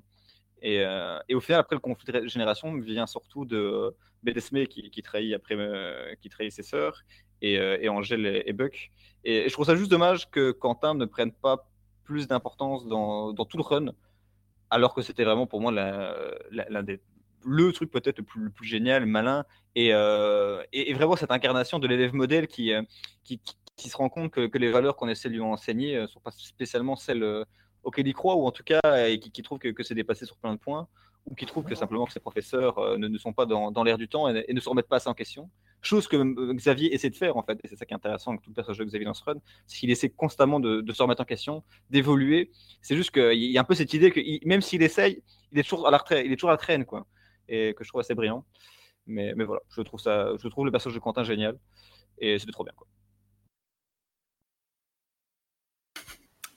Et toi, Watchful, Quentin, toi, tu en penses quoi ? Bah, c'est justement, j'aime bien l'évolution et je pense que tu as totalement raison sur, euh, sur le fait de, de reprocher au, à l'histoire de ne pas le réutiliser. Parce que euh, justement, on parle de quête de sens et la réutilisation du personnage, ça aurait été une solution pour apporter du sens à l'œuvre. Lui dire, euh, voilà, il était non seulement partisan de Magneto, mais qu'est-ce qu'il devient après avoir été partisan de Magneto ? Qu'est-ce qu'il peut faire après ? Justement, pour un gamin qui est dans la révolte comme ça, euh, justement, comment est-ce qu'il fait pour trouver sa lutte à lui, pour ne plus dépendre d'une cause, d'une manipulation de Magneto. Pour ça qu'au final, ça fait un peu mal de dire ça, parce que j'aimerais beaucoup le voir réécrit par, euh, par Morrison aujourd'hui, mais euh, je l'ai surtout apprécié dans le run de Aaron, en fait. Mmh. Ah bah oui, c'est là où il évolue vraiment. Il a beaucoup plus de place, il a... il a le, le temps justement de, de développer un caractère. Et même si son origine ici est intéressante, je pense que c'est des choses qui, qui auraient fait que New X-Men aurait été bien plus intéressant si c'était sous forme de graphic novel plutôt que dans un run complet. Mmh. Ouais, ça, on en revient toujours au problème de structure. Ouais. Ouais. Ouais. C'est ça, en fait, on en revient toujours au problème de la structure, quoi. Ouais, parce que c'est pareil, moi je l'aime bien le perso, mais c'est vrai que. Et après, c'est aussi un autre problème, c'est que la fin du run est très abrupte, en fait. Pour moi, il manque ouais. vraiment quelque chose de, de, conclu... ouais, de concluant, quoi. Un Et dernier après, arc. Euh... Ouais, c'est ça. Et après, une fois que Cyclope a fait le choix de se mettre avec Emma et euh, de rouvrir euh, l'école, bah, qu'est-ce qui se passe, en fait? Et qu'est-ce qu'on fait, effectivement, de ces gamins qui se sont alliés avec, euh, avec Magneto? Euh, parce que même Quentin, quand Magneto prend le pouvoir, on le revoit plus à ce moment-là, il me semble. Il, il est dans le coma, je ne sais trop quoi. Mais euh, ouais. en fait, moi, ah bah oui, moi, oui, la, oui. moi, la fin me dérange pas. Donc j'aime vraiment cette idée un peu de, de fin euh, ouverte entre guillemets. Bon, évidemment, après il y a tout ce qui suit. Mais genre en mode, il, il choisit Emma, il décide de faire son deuil de Jean, et, euh, et après, bah, l'école, enfin, il, qui a un peu tout ce tout, tout cet imaginaire qui, qui se développe dans, dans notre esprit, on va dire, ah, qu'est-ce qui va se passer après? Bon, évidemment, après, il y a eu des comics qui, qui l'ont expliqué, mais euh, il aurait dû y avoir, comme tu dis, un arc après Magneto de, de mise au clair de, de toute cette jeunesse, au final, parce que euh, la, la partie jeunesse, en fait, disparaît avec Magneto. Donc, euh, tout, tout, ce, tout ce thème de devenir, euh, de, de, de s'opposer aux, aux générations euh, et de, d'apporter des nouvelles idées euh, disparaît en fait avec Magneto, et puis le dernier acte n'en parle plus du tout, quoi. C'est juste que ça, ça boucle juste la, l'intrigue avec Sublime, mais euh, ça sort de la thématique du run, et, euh, et je trouve ça vraiment dommage, quoi. Mm. Et comme on, comme on dit, c'est vraiment brutal, quoi. Genre on a Magneto, Magneto puis bim, on part dans cet arc où tu dis mais attends, mais qu'est-ce qui se passe, qui sont ces gens? Et, euh, et même si j'apprécie la fin, la fin en tant que fin, c'est, c'était pas très réussi, quoi.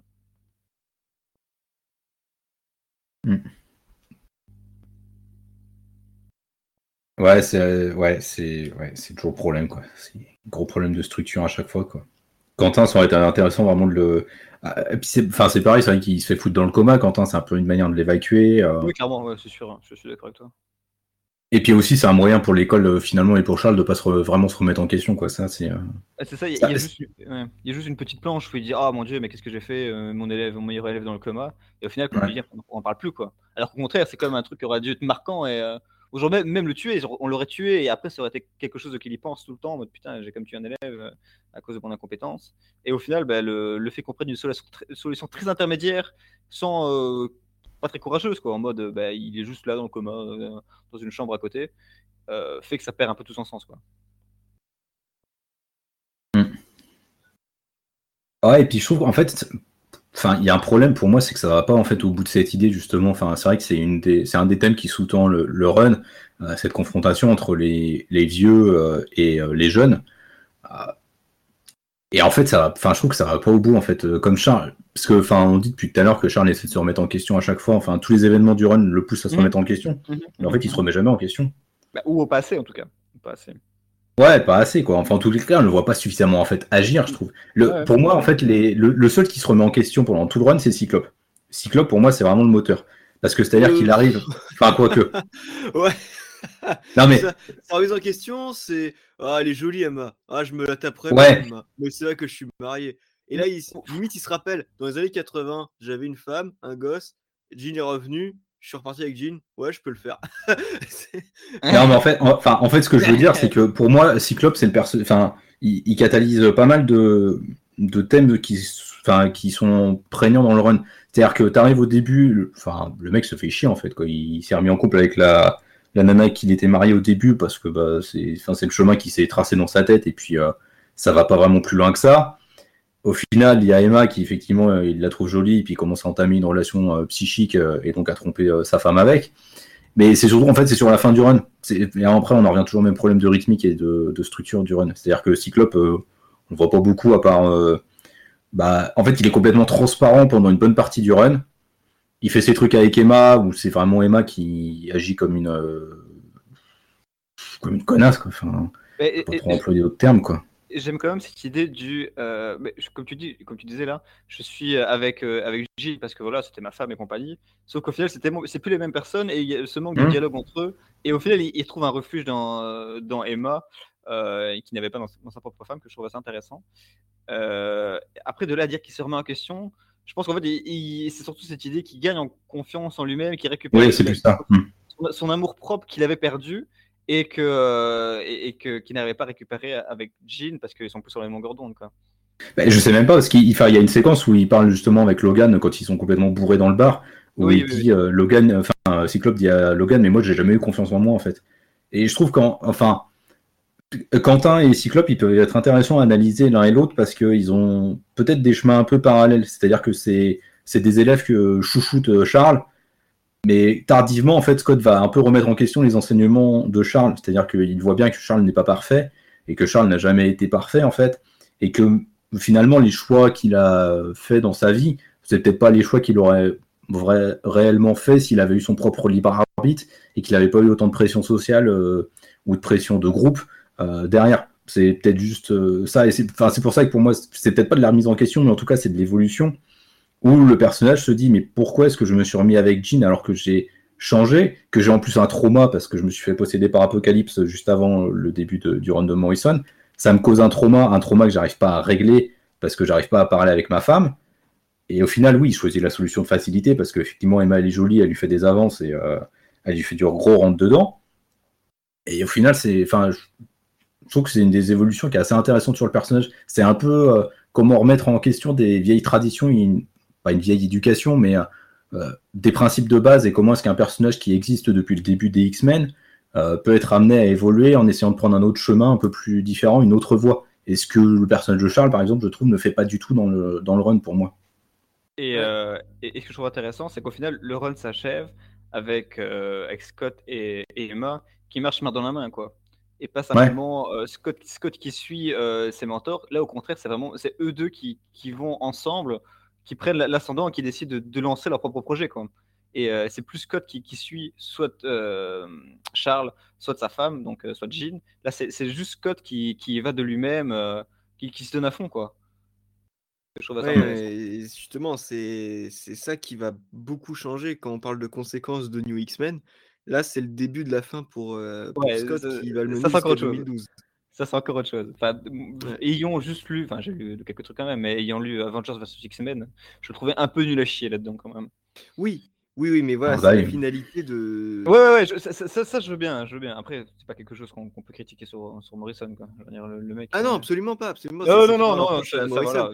Non, c'est non, juste, c'est voilà, c'était une bonne direction à la fin, une fin ouverte qui, pour le coup, changeait complètement les X-Men. Ouais, et ouais. Euh, c'était une, justement une bonne conséquence qui a eu sa, sa finalité en deux mille douze, qui est ce qu'elle est. ouais, non, non, non, on, on est d'accord que. Après, bon, ça, c'est les alliés de la continuité, quoi. Genre, et euh, voilà, au-delà de ça, pour l'éditorial, ce qu'ils ont envie de faire des auteurs. Pardon, ouais. désolé, je te le dis. Autant, autant Morrison, justement, il se plaignait, enfin, il se plaint toujours de, ouais. de ces X-Men, comme quoi il n'y a pas de conséquences, et cetera. Mais quand même, au final, on a des conséquences qui sont assez dingues. On a Xorn, bon, qui a eu une revisitation par la suite pour être ce qu'il est aujourd'hui, même si c'est vrai que j'ai pas de, de gros souvenirs de l'avoir revu, en fait.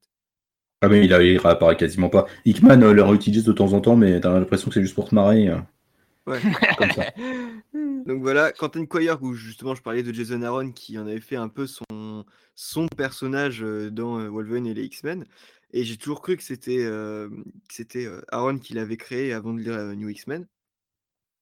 Et euh, ça va au-delà des costumes, en fait, ces conséquences de, de New X-Men. Ça mmh. s'intègre vraiment dans la continuité, et je me dis, sans ça, on n'aurait jamais eu euh, les runs de Brubaker, les runs euh, de, bah, de Whedon, les runs de, de Fraction. C'est... ça a un impact colossal sur les X-Men des années deux mille et deux mille dix. Et oui, ah, puis à mon avis, on n'aurait pas eu les X-Men de Hickman non plus. C'est, parce ce que je, que, c'est ce que j'ai dit. Voilà. Hickman oui. est, est qu'on est obsédé par, par Morrison. Et, Alors, et ça là, ressent, et ça, ça ouais. ressent dans, dans, dans son travail, quoi. Ouais, ce que je veux dire, c'est que Hickman, justement, pour moi, c'est, si on fait une petite parenthèse là-dessus, c'est que pour moi, c'est, c'est le, la réunion entre un traitement à la Morrison avec euh, un respect de tout ce qu'a fait euh, Claremont sur les X-Men euh, jusqu'à... tous les X-Men de Claremont à aujourd'hui, en fait. Mais il y a un gros bagage de Claremont derrière. Mais en fait, ce que je trouve bien avec Hickman, c'est que déjà, il a toujours cette idée un peu de garder le, le récit fun. Et, euh, et comme tu dis, il n'a pas, pas cette approche vraiment iconoclaste dans le sens où il s'en bat les couilles, il part dans d'autres directions. D'ailleurs, Claremont, euh, j'avais lu Morrison qui racontait ça, Claremont détestait ce que Morrison faisait sur, ses, euh, sur X-Men, quoi. Et genre, il, ah bah, tout le monde Tout, enfin, tout le monde a chié sur euh, ce qu'a fait Morrison. Enfin, bah oui, oui. Et, euh, euh, et, voilà. puis, et, puis, et puis au final, ben voilà, avec le, le, le temps, il lui a comme donné raison. C'est comme maintenant considéré comme l'un des, l'un des meilleurs runs X-Men, l'un des, des meilleurs runs X-Men plutôt. Et, euh, et, et la passion d'Hickman actuelle enfin, sur son travail actuel prouve que, que ce qu'il a fait n'était pas, n'est pas tombé dans l'oreille d'un sourd. Et, euh, et je lisais une interview, euh, enfin une petite interview euh, de Morrison qui parlait de ça et qui disait que lui, pour lui c'était normal, quoi. C'était des, des gens qui ont grandi avec, avec ce qu'il a fait lui, moins peut-être avec ce qu'a fait, euh, ce qu'a fait Claremont. Et, euh, et ce qui fait que maintenant on fait référence à, à ses travaux à lui, justement parce que les gens étaient fans et qu'ils sont grandis avec, quoi. Mmh. Mais ah, je sais plus ce que je vais dire. Oui, euh, si Claremont du coup euh, chiait bien sur le, les New X-Men de, de Morrison, c'est surtout parce que l'arrivée de Morrison sur X-Men, c'était un peu euh, pour lui, bon, tu sais pas faire ton taf, on ramène quelqu'un d'autre. Ouais. Donc, ouais. Je comprends beaucoup pourquoi. Ouais, ouais, ouais, ouais, ouais, ouais, ouais. Sur Morrison là-dessus. Euh, non, ça, ça ok, c'est, celui-là, ça. Il y a pas mal de monde caché dessus, parce que typiquement le plot twist avec Magneto, euh, où Magneto de, redevient, enfin, devient un meurtrier de masse alors qu'il avait eu une grosse évolution positive euh, oui. quelques années en arrière, euh, qu'il avait vécu beaucoup de choses. Il y a plein de, à la fois de scénaristes, mais aussi de membres du lectorat qui n'ont pas du tout adhéré à cette... Et ça se comprend, hein, parce que enfin, euh, clairement, oui, après tu peux te dire, oui, mais c'est la faute de la drogue, de John Sublime et tout, enfin bon, c'est, c'est pas non plus, quoi. Ouais. Et ça, voilà, c'est un peu une excuse fastoche, quoi. On revient au gros problème de l'excuse de la drogue. La drogue sert à absolument mmh. tout dans, dans l'histoire. Et euh, c'est le truc qui me gêne le plus dans, dans New X-Men, euh, la narration et la drogue. La drogue, c'est de la merde. Belle phrase. Hors contexte, c'est, c'est vraiment drôle. Euh... Non, mais c'est vrai. Non, non, mais c'est non, mais en plus, c'est vrai. Enfin, c'est... C'est fondamental. Enfin, on en revient toujours au même souci, quoi. Il y a un vrai souci de structure, de rythmique, et puis, bah, du coup, de justification derrière, quoi. Mais au final, on peut dire que la drogue, elle est quand même bien cachée dans, dans le récit, parce que mmh. c'est la cause d'absolument tout, mais on en parle assez peu au final, et on n'en sait pas grand-chose. Bah, en fait, c'est juste que en fait, le kick arrive au moment du coup du run, enfin de l'arc avec Quentin. On n'en a pas entendu parler avant. Ça arrive un peu comme un cheveu sur la soupe, mais voilà, c'est ça. Elle infuse toute la ouais. fin, quoi. C'est... Je me souviens pas de ça, par contre, que, qu'on n'en parlait pas avant. Ah bah, on n'en parle pas avant. Ah ouais, euh, en fait, on, en, on entend Sublime qui te parle des Humans, euh, qui veut essayer d'infecter par bactéries euh, les X-Men, ouais, pour, ouais. Enfin, les mutants pour les détruire à l'intérieur. Mais c'est tout, en fait. Et, et enfin, là, c'est quand même un sacré fil élastique euh, sur lequel te raccrocher toi en tant que lecteur euh, pour faire le lien entre Sublime et la, et la, la drogue après, quoi. Enfin, c'est très compliqué. Et surtout qu'en plus, euh, enfin, c'est expliqué que la drogue, c'est Sublime qui l'a créée, que ça infecte par bactéries les mutants pour les faire dégénérer. C'est expliqué dans un pauvre dialogue du dernier arc. Euh, ouais. Donc, euh, pff, hein, euh, dans le genre expliqué, enfin, voilà, c'est toujours le problème. La rythmique est complètement claquée au sol. Le run, il a des concepts qui sont révolutionnaires et qui, je trouve, sont dingues. Il y a de l'écriture des personnages que moi, je trouve cool. Alors, putain, en termes de, enfin, voilà, en termes de structure et de gestion, c'est, waouh, c'est, c'est chaud, quoi. Alors, on crache pas mal, du coup, sur la structure, mais c'est vrai que du côté de la narration, euh, surtout graphique, il y a un truc... Ah oui, non, mais oui. Euh, là, c'est vrai qu'on n'a pas encore parlé de ça. Ouais, ouais, non, mais c'est vrai que ce que je me dis, euh... on, on balance pas mal de, d'avis négatifs. Quand je vous dis que j'étais mitigé, je n'étais pas très négatif non plus, quoi. Mais il y a, non, mais y a des, y a trucs bien. Des choses très très bonnes. Et l'aspect euh, graphique, au-delà de, du dessinateur, en fait, c'est surtout une narration qui est organisée et les cliffhangers de Morrison sont toujours ultra efficaces. Ils perdent en efficacité quand le dessin est dégueulasse et ça ah, se sent, et c'est très ouais, frustrant, euh... en fait. Euh... C'est, c'est pour ça que j'ai un gros problème avec notamment Igor Corday, en fait. Oh, mais euh, voilà. Mais c'est que on sent que dans l'écriture du script, il y avait des choses, des plans qui étaient fous. Et dans le résultat, tu te dis comment on a pu passer à côté. Ouais, c'est, ouais, ouais. C'est, c'est vraiment frustrant. Et d'ailleurs, ouais. je trouve assez, assez symptomatique que euh, les meilleurs arcs sont souvent les mieux dessinés, quoi. Alors vraiment, les, les, les arcs dont on s'en bat les couilles, donc on, donc par exemple l'arc, l'arc dans le tunnel là, qui est vraiment nul. Genre, c'est un arc qui aurait pu être cool hein, si, à mon avis, euh, il y avait eu un, un meilleur, euh, meilleur truc à côté. C'est juste qu'on s'en bat les couilles, quoi. Ouais. Ah ouais, parce que c'est un super, ar- c'est un super arc d'action euh, sur le c'est script. Ça, c'est, c'est alors, les dessins. Oh. Et, et les dessins vont, sont nazes. Et donc, ah, au final, ouais. un petit Baccalo là dans le tunnel, c'était ouais. parfait. Ouais, parce que l'arc avec Baccalo, Baccalo, il n'est pas là euh, longtemps. Mais alors, je suis pas un fan de Baccalo, mais alors là, il m'a régalé. Franchement. Ouais. Je suis du même avis, hein. Baccalo, pour d'habitude, j'ai l'impression qu'il se repose beaucoup sur l'aspect un peu brouillon. Et il dit, mmh. voilà, voilà, euh, j'ai fait un peu mon style et puis ça passera. Mais là, dans New X-Men, je me souvenais pas que c'était aussi soigné et c'est incroyable. Mais même euh, Phil Jiménez, ça faisait longtemps que je l'avais pas... Enfin, oh là là là. Ouais, ouais, ça planche. Enfin, il... Ces planches, elles sont folles, quoi. Ouais, enfin, franchement, voir. Wow. Euh, ah, j'étais en train de lire sa... son run sur Wonder Woman et j'avais... Je savais pas que c'était un aussi bon scénariste que, que dessinateur. Et, oui, il est pas mauvais, hein. Il est vraiment pas mauvais. Ah ouais. On se, on se décime assez. Hein. Incroyable, ouais. incroyable ouais. cet artiste. Je, j'aime beaucoup aussi. Et mmh. euh, je voulais dire un truc que j'ai oublié, je ne sais plus, c'est pas très grave. Mais bon, je l'ai oublié. Je... Mais c'est vrai que oui, on est enfin. On parlait des artistes, ouais. Tu voulais parler de Quitely, non? Non, euh, oui, ouais, moi, moi j'aime beaucoup Quitely. Je trouve que c'est tellement un génie d'anatomie et il arrive vraiment à. à il... Non, oui, alors, euh, non, re- reparlons du coup de girafe de Cyclope. Non, non, non, euh, mec, re- regarde, regarde la, la, le mec là qui a, qui a trois gueules là au début, là qui est vraiment dégueulasse. Il y a que oui, Quitely okay. qui peut faire un machin pareil. Oui, il y a que Quitely qui peut faire un coup de girafe à Cyclope aussi. Avec ça, mais ça lui va si girafe, bien. Mais il a non, pas, il a un... pas de coup de girafe. Je, attends, je, je prends non, mais attends, t'as vu sa tête? On dirait qu'il s'est, s'est fait encastrer dans un mur et que son cou est aussi long que sa tête. C'est quoi ce truc? Il, il, est, il est un peu longiforme, mais ça va. Il est longiforme, c'est une asperge, le mec. S'il te plaît. Il est, il est longiforme, je suis désolé. Ah non, mais je, je, je, je vous trouve franchement dur. Je, je, je l'approuve. Non, non, mais j'adore, mais plus sérieusement, j'adore le travail graphique de Quitely. Euh, vraiment, enfin, les designs qu'il a créés. Euh, les... Faut, faut pas oublier ça, enfin, le, le côté voilà. design, mais... Il y a plein de trucs, et sur le chapitre muet dont Hickman s'est complètement inspiré avec Russell Dotterman dans Giant Size. Ouais. Ce numéro est juste, enfin, c'est une orgie. Oh j'ai, voilà, j'ai une érection à chaque fois. Il est magnifique, vraiment ouais, superbe. Mais voilà, bon après, Quitely, euh, Cyclope, c'est, c'est pas son meilleur travail, quoi. Mais voilà. Justement, moi je trouve mais... que c'est un design pour Cyclope qui marche à. Ah ouais. Ah putain. Ouais. Moi je trouve les scènes, les gros plans où sa visière se brise, mais j'ai, j'ai... mais c'est. Ah oui, ça oui. Il me reste gravé dans la tête. Ah oui, ça par contre oui, non mais ça oui là-dessus oui. Mais c'est juste, c'est, c'est, je parle vraiment juste de l'aspect physique et très longiforme euh, de Cyclope. C'est vraiment ouais, un truc avec lequel j'ai beaucoup de mal. Euh... Au départ, j'avais vraiment du mal, hein, comme toi, et je trouvais que Quitely, c'était pas pour moi. Mais en fait, avec le temps, je sais pas, j'ai commencé à voir la beauté dans tout ça et, et dans les designs, l'aspect caricatural, justement, qui peut apporter quelque chose. Et je trouve ça génial. En vrai, ah moi, ouais. au début, j'aimais, j'aimais pas non plus, mais moi, je m'attends, je suis tellement amoureux de, de son travail. Quoi. Ah non, mais Quitely, enfin, euh, moi, Quitely, c'est un de mes dessinateurs préférés. Hein, ça, y a pas de. Il n'y a pas de souci ouais. là-dessus. Hein. Ouais.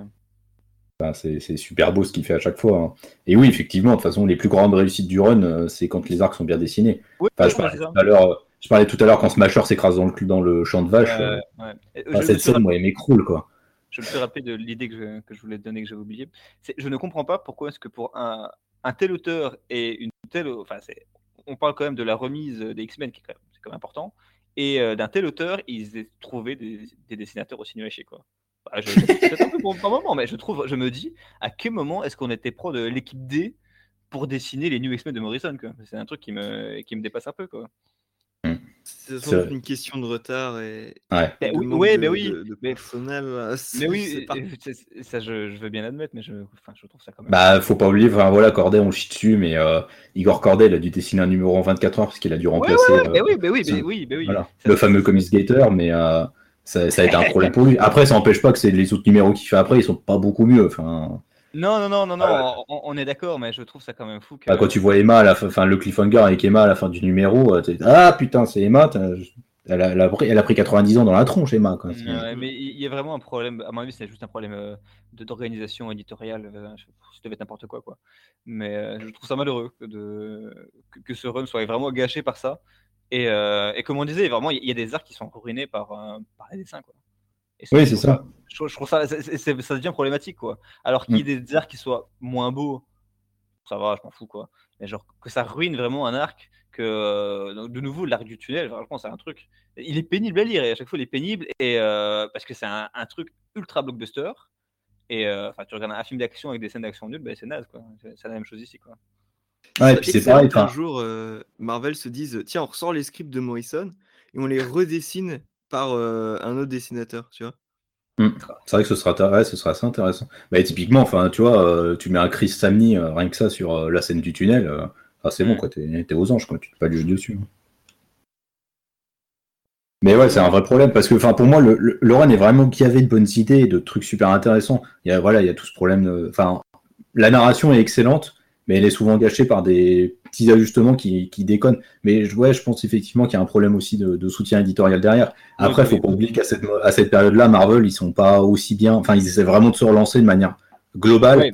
Oui. Ouais. C'est, c'est un sacré bordel chez eux aussi. Hein, donc, ils étaient en euh, plein euh, rebond hein, à ce moment-là. Ouais, c'est ça. Il y a, y a un vrai problème... Enfin, il y a aussi une vraie remise en place dans le contexte, quoi. Enfin, faut, faut resituer dans le contexte, non, faut non, resituer dans le contexte déjà des X-Men, parce que les X-Men à l'époque c'était vraiment devenu de la daube. Ouais. Euh, je pense que Watchful, tu me corrigeras pas, mais euh, c'était non, vraiment non, non, de la ch... c'est, c'est vraiment ça, oui. Oui, oui, on est en plein c'est, dans, c'est, dans le terme. Voilà. Je crois que le dernier gros truc à peu près correct qui s'est passé, c'est Onslaught. Et après, ça a été, enfin, euh, correct. Ça dépend de qui en parle, mais voilà. Non, j'appellerais pas ça correct. Non. Oui, non, mais voilà, ça dépend. Potable, hein, du type euh, le procès de Magneto, euh, mm. The Hunt for Xavier, qui, qui, mm. qui très, très moyen, mais ça passait, ça va. Mais voilà, c'est une situation. Enfin voilà, les New X-Men sont vraiment dans une situation fragile. Et donc c'est vrai que quant à Morrison, même si aujourd'hui, avec notre regard actuel, on se dit il y a des problèmes de structure, il y a des problèmes de rythmique, il y a des trucs qui tombent à plat.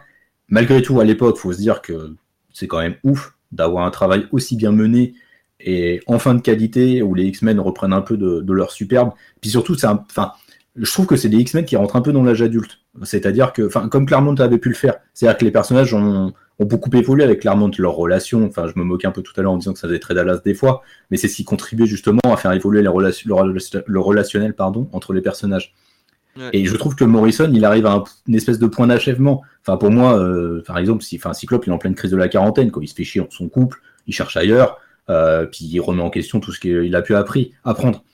Et c'est, enfin, pour moi, c'est vraiment intéressant de ce point de vue-là, le run de Morrison aussi, c'est parce que je trouve que c'est, c'est une espèce d'achèvement de la maturité des, euh, des X-Men, et que Hickman, pour moi, poursuit excessivement bien. Mais voilà. Ouais, t'as raison. Ouais, je te rejoins complètement là-dessus. Après, voilà, à savoir, est-ce que, est-ce que ça suffit pour qu'on le considère comme un indispensable? euh, c'est, c'est compliqué, c'est une question que j'arrive pas à résoudre depuis que j'ai fini de relire le run. Vraiment. Je, oh, je suis dans une confusion euh, totale. Parce que d'un côté, je le trouve indispensable pour une somme de concepts qu'il a apporté et qui encore aujourd'hui portent leurs fruits. Enfin, il y a plein de trucs qui sont hyper intéressants et je trouve que tu, je trouve que tu peux difficilement t'en, te passer de cette lecture-là. Euh, si tu veux comprendre certains, certaines évolutions que Hickman a fait, par exemple, dans son, euh, dans son run. Et à, à mon avis, c'est, enfin, Claremont, ça a été la, une des périodes les plus importantes des X-Men, parce que bah, c'est là où ils ont le plus évolué et où ils ont le plus grand nombre de grandes histoires. Il y a eu Morrison et il y a eu Hickman. C'est trois, enfin, voilà, de manière schématique, c'est trois espèces de fragments que je, euh, que je, que je rassemble ensemble, quoi. Donc, euh, pour moi, il est un peu indéboulonnable, mais en même temps, il y a Il y a tellement de problèmes dedans aujourd'hui quand tu le relis, c'est, c'est dur, quoi. Je te trouve un peu dur quand tu dis qu'il y a tellement de problèmes. Alors évidemment, il y a des trucs qui vont pas. Euh... Non, mais il y a des problèmes structurels, quoi. Enfin, non, oui, oui, je, je veux bien. Je, je vais pas dire en mode ah, il faut lire trois fois pour que ce soit bien, même si je le pense un petit peu quand même. Je, je le pense un peu, mais bon voilà. Je, je trouve ça quand même dur à défendre comme, euh, comme point de vue. Mais euh, enfin, je trouve que je, c'est un, pour moi, un, enfin, je suis toujours passionné, enfin fasciné, passionné et fasciné par ces récits qui, euh, malgré les années, réussissent à être encore dingue, quoi. Genre, je trouve que c'est vraiment un récit qui, même maintenant, est complètement fou. Et on, on est quand même vingt ans après, quoi. C'est pareil pour, euh, pareil pour Doom Patrol, pareil pour plein de trucs qu'il a pu écrire. Je trouve que c'est, euh, c'est tellement... Ça reste tellement génial, c'est tellement bourré d'idées cool. Alors certes, c'est pas parfait, certes, il y a des trucs qui auraient pu être mieux faits, mais euh, enfin, j'aurais vraiment du mal à, à dire... Ah, c'est... Je trouve que c'est quand même un truc à au moins essayer, quand même. Je trouve, ça, euh, je trouve ça, c'est vraiment dur de dire « Ah non, vas-y, passe-le, lis autre chose. » Ah non, mais je dis pas « passe-le », parce que pour moi, tu peux pas le passer. C'est ce que j'ai ouais, dit. Il y a, oui, il y a Claremont, oui. Il y a Morrison, il y a Hickman. Et pour moi, pour... tu peux pas le passer. Ouais, en fait. Je sais bien, mais pour moi, ça le rend indispensable, quoi. Ça le rend tellement indispensable dans, dans l'histoire mmh. de, de Marvel, dans l'histoire des comics, et dans, dans l'histoire des X-Men plus générale. Et, euh, et je trouve que c'est, c'est tellement aussi un peu un ovni, quoi. Genre, euh, tu pars dans un truc, tu, la, la série commence avec un mec qui a, qui a trois gueules, putain, t'as Cassandra Nova qui, qui extermine un, un génocide de trois millions, et tout ça en un seul chapitre. Enfin, en plus, elle, elle s'ouvre en racontant euh, la, la fin de l'espèce humaine, l'autre qui dit qu'il est, qu'il est, qu'il est dentiste, enfin, ça n'a aucun putain de sens, et ça s'ouvre comme ça. Et, euh, et, je, trouve, et je trouve ça mais brillant, quoi, et je trouve ça fou. Et euh... Ah mais pour moi, de toute façon, le premier chapitre, et je rejoins ouais, Watchful ouais. là-dessus, hein, le premier arc, c'est, c'est ce qu'il y a de mieux, enfin, vraiment, c'est la meilleure façon, de, pour moi, c'est la meilleure façon de lancer une série, quoi. Ouais. C'est-à-dire que le mec, il te fout le bordel direct, quoi. Et, euh, et, et rien que pour tout ça, pour moi, je trouve que c'est, c'est vraiment dur de ne pas dire que... Pour moi, ça donne plus, quand même. C'est, je mmh. comprends qu'on n'apprécie pas, hein, je comprends qu'on n'apprécie pas, je comprends qu'on trouve des défauts, et je, j'en trouve également. Enfin, on, on, a quand même, on a surtout dit beaucoup de choses que, qu'on n'aimait pas ici, même si on l'a fait, enfin, j'ai quand même vraiment beaucoup d'affection. Et, et, et je reste vraiment admiratif par, euh, par, le, par les idées, par, par, le, par les concepts, et par... Euh, Par, par la vision qu'a eu euh, euh, Morrison de, euh, de prendre la boîte à jouer et de la vider et d'en faire autre chose, quoi. Et, euh, et je trouve qu'il y a quand même très peu de, d'auteurs. Hickman est capable de le faire, et, euh, et c'est ce que tu disais, hein. T'as Claremont, t'as Morrison et t'as Hickman, et euh, rien que pour ça, pour moi, ça le rend indispensable, quoi. Et toi, Watchful? Ah, je suis en train de réfléchir, en fait, parce que pour moi, c'était pas un indispensable du tout. Euh, ouais, ouais. Bah, bah, bah, ah bah tiens. Ah non, non, mais non, mais non. Là, il a mauvaise. Non, mais, mais absolument pas. Toi, ton avis est le tien. Non. Mais c'est parce qu'en fait, euh, je, je suis en fait partagé, tout comme, euh, tout comme Monsieur Grincheux avec nous. Mais euh, je vais être un peu plus grincheux que Monsieur Grincheux. Euh, c'est, que c'est que c'est effectivement euh, une lecture qui doit être faite pour bien comprendre les X-Men des années deux mille, faire la transition entre ceux des années quatre-vingt-dix et ceux des années deux mille. Par contre, au-delà de ça, c'est pas un indispensable parce que euh, je l'ai lu longtemps après. Moi, le moment où j'ai découvert les X-Men et où je, je mmh. me suis vraiment jeté dans la masse pour comprendre le truc, parce que c'est tout le souci des X-Men, hein, c'est une chronologie que, où si tu veux bien tout comprendre, tu dois commencer au moins dans les années soixante-dix quatre-vingts pour euh, réussir à te refaire l'intégration de tous les personnages clés. Et euh, c'est, c'est une continuité vraiment bordélique. Et merci Ed Piscor pour nous avoir fait Grand, grand Design. Euh, au-delà de ça, euh, j'ai réussi à comprendre les X-Men en commençant notamment avec le complexe du Messie et la trilogie du Messie. Peut-être pas le meilleur endroit pour commencer non plus, mais, mais euh, ça a été euh, une introduction qui a été réussie euh, de mon côté. Donc, sans les New X-Men, je ne dirais pas que c'est indispensable pour absolument comprendre la chose. Euh, pour moi, ça aurait été un, un indispensable, comme je, je l'ai dit tout à l'heure, si ça avait été un graphic novel, si on avait eu euh, des arcs de qualité, euh, tout comme le premier, euh, indépendants les uns des autres, et cetera. Euh, peut-être avec des liens, mais vraiment euh, discrets, vu que de toute façon, les liens sont discrets dedans. Euh, et donc, euh, non, moi, je ne peux pas dire que c'est un indispensable. Je dirais que c'est une bonne lecture, Euh, qui doit être faite si jamais quelqu'un s'intéresse aux X-Men, hein, bien sûr, mais pour moi, c'est pas un indispensable. Je pense qu'il y a des, des récits chez les X-Men qui sont euh, beaucoup plus importants et beaucoup plus marquants euh, que les, les New X-Men. Mais pour moi, c'est un petit peu une sorte de Elseworld, en fait. Tu vois, il n'y aurait pas cette fin ouverte. Pour moi, mmh, ça aurait été quelque mmh, chose mmh. à part de tout, qui mmh. aurait été une vision de Morrison sur les X-Men très intéressante, euh, un peu confuse, mais intéressante, et euh, on pourrait très bien, en fait, ne pas l'intégrer dans la continuité. Après, ça, c'est toujours le problème de la continuité, hein. C'est, c'est à la fois une, un truc génial et à la fois un, un défaut, quoi. Pour, pour plein de, mais tu vois, c'est, récits, quoi. Je suis complètement d'accord. Et tu marques un point, c'est qu'en fait, c'est le genre de projet que j'aimerais pouvoir lire aujourd'hui. Des, mmh. les, des projets comme ça, comme vous dites, iconoclastes, euh, légèrement dosés et, enc- et encadrés, qui vont justement modifier la continuité. Et euh, c'est, c'est ce genre de projet dont on a besoin, en fait. Ah oui, même si celui-ci n'est pas parfait et que je ne vais pas le considérer comme indispensable, c'est vraiment le genre d'essai dont on a besoin dans la continuité. Ouais, surtout, bah, après, moi, bon, je parle d'ici, mais je, je, surtout d'ici, vu que je ne connais pas très bien Marvel, mais je trouve qu'il il manque vraiment ce côté, comme, comme tu dis, vraiment iconoclaste, vraiment de allez, vas-y, on n'en a plus rien à foutre et on tente un truc qu'on n'a jamais tenté, plutôt qu'à chaque fois partir dans une solution de, de sécurité en mode non, faut pas faire, faut pas faire peur au, à l'électorat, quoi. Après, mmh, je, peux comprendre, je peux comprendre également que, que si tu commences à faire vraiment trop n'importe quoi, les gens ne te suivent pas et, et t'as peur de ça, mais artistiquement, c'est quand même dommage, quoi. Donc moi, moi évidemment, bah, je parle en, en tant que lecteur et pas en tant que, que personne qui gère une boîte, quoi, mais voilà. Bah, c'est, après, c'est pour ça que je trouve typiquement que ce qu'a fait Marvel avec euh, Hickman, qu'ils ont osé euh, aller dans le sens de ce que Hickman proposait, c'est quand même couillu, et à mon avis, c'est quand même un, un des trucs les plus couillus de ces dernières années dans l'industrie, quoi. Alors, alors, euh, couillu et organisé pour ouais, la vente. Ouais. Donc justement, c'est, ce que, c'est un ouais. juste milieu qui coûte cher, mais qui, qui est bien dosé.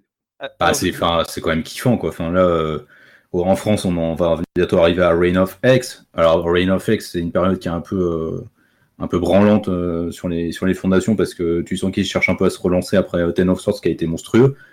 Mais c'est quand même hyper excitant créativement, quoi. C'est pour un nouveau concept, c'est pour une nouvelle idée, ça bouscule la continuité, ça réorganise des idées qui étaient quand même foutraques depuis un paquet d'années. Voilà, c'est quand même... Euh, bon, bah, ils ont posé leur couille sur la table et ils ont laissé euh, Hickman et puis euh, son crew euh, de scénaristes euh, faire. Alors, je suis mille fois d'accord avec toi, sauf que ce qui est... Alors, dans ce cas-ci, c'est un très bon exemple, sauf que pour moi, le problème, c'est que ça repose beaucoup sur le fait que ce soit Hickman, quoi. Genre, si ça n'avait pas mmh. été Hickman... avec tout son passif sur les Avengers et compagnie, mm. bah, les, les, les gens, ils n'auraient jamais été aussi loin. Et pour moi, c'est le problème chez D C maintenant, c'est qu'il n'y a aucun auteur qui, qui a suffisamment de, de, de, de street cred, on va dire, pour porter euh, une énorme révolution, quoi.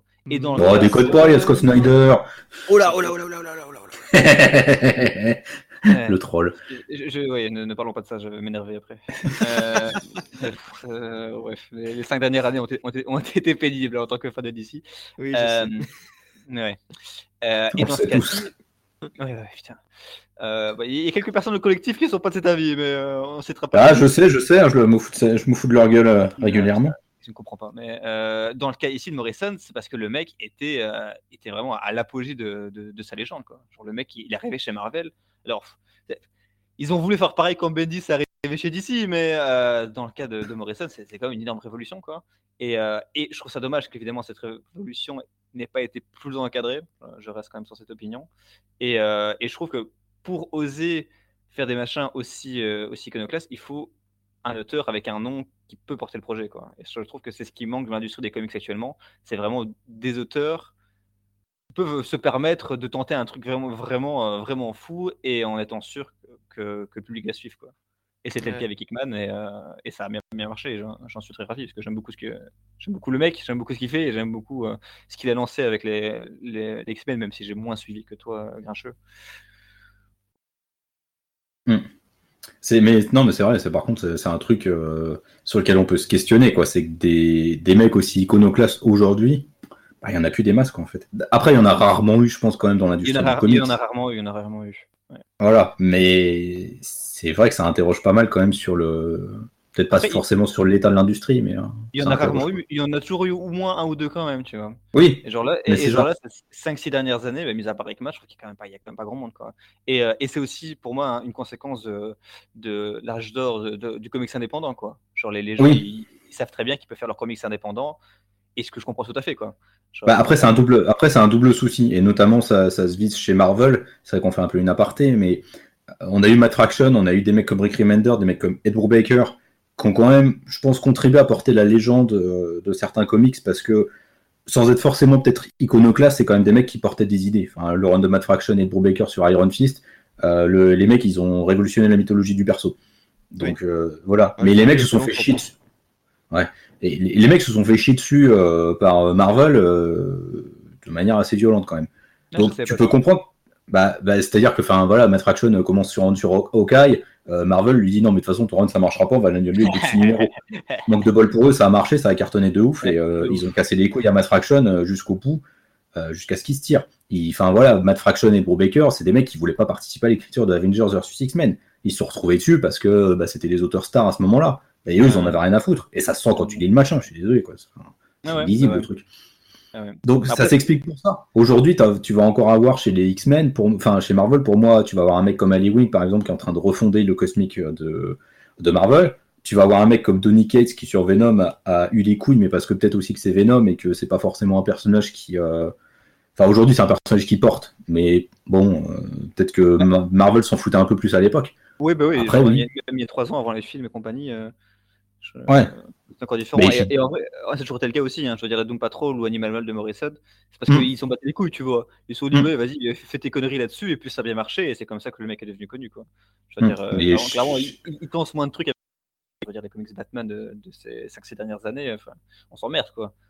Ah bah oui, oui. oui. Ça, ça tente rien, quoi. Et, euh... bah, c'est ça le problème, c'est que chez D C Comics, aujourd'hui, bah, elle est plus. Euh... Ouais, il n'y a plus forcément de mecs qui apportent des idées aussi, euh, aussi neuves, et il y a. Je trouve qu'il y a, ouais, c'est, plus compl- c'est beaucoup plus compliqué, même si je trouve qu'avec euh, la nouvelle période éditoriale de D C Comics, ça remonte la pente sur pas mal d'aspects. Bah, euh... Ils partent dans une bonne direction, après, de là à dire que c'est voilà. bien fait. Je, je suis... Après, moi, j'ai beaucoup aimé... Euh... Ah merde, comment ça s'appelle le truc qui sort en, en février euh, de, de Williamson euh... Ah, Infinite Frontier. Et, ouais, j'ai vraiment beaucoup aimé, mais oui, bon, bon voilà, je, je veux dire, ça reste quand même... Euh, un... Oui, mais ça reste du mainstream, quoi. Ça reste très mainstream. Mais ouais, je veux dire, c'est ça. Il n'y a, a pas beaucoup de sous-texte, en fait. Genre, il y a, oui. y a, y a côté très blockbuster, euh, full continuité que je kiffe de ouf, mais ça reste très. très enfin, euh, il n'y a pas beaucoup de profondeur, quoi. Oui, c'est, c'est le premier degré, quoi. Ouais, ouais, voilà, c'est Williamson. Ouais, non, mais c'est exactement ça. Après, voilà, il y a des. Enfin, euh, euh, il y a un Philip Kennedy Johnson sur euh, Action Comics qui, pour moi, euh, relance bien la machine de Superman après euh, les merdes de, de Bendis. Ah bon, les euh... merdes de Bendis ? Mais du coup, ouais, on oh là là bon. Euh, il y a Becky, il y a Becky Cloonan sur Wonder Woman qui apporte pas mal, enfin qui a apporté pas mal de trucs cool sur son premier arc, mais il faut attendre de voir la suite en fait. En fait, la problématique elle est là chez D C Comics, c'est que là ils sont dans une phase de refondation. Euh... Il faut qu'on attende encore, je pense, quelques années avant de voir ce que ça va donner réellement. Ouais. Ouais, ouais. Donc, enfin voilà. Ouais, c'est voilà. J'ai toujours pas résolu la question. Est-ce que c'est indispensable ou pas ? Je, je sens que je vais botter en touche parce que j'en sais rien. Vraiment. Au final, la, la question ne sera pas répondue. La question ne sera pas répondue. Non, non, ah, non. Ah, non ah, je, je, ouais, je, je vraiment, je, je sais pas. J'ai tellement, il y a tellement de trucs que j'aime, mais en même temps, il y a des trucs vraiment, pff, c'est lourd, quoi. Donc, euh... j'aurais tendance. Enfin, pour moi, c'est une lecture, c'est une très bonne lecture. C'est vraiment une lecture très très cool, mais de là à dire que c'est un indispensable, non, je pense pas. Vraiment, je, allez, je vais dire, je vais dire non. Ah non, j'ai perdu.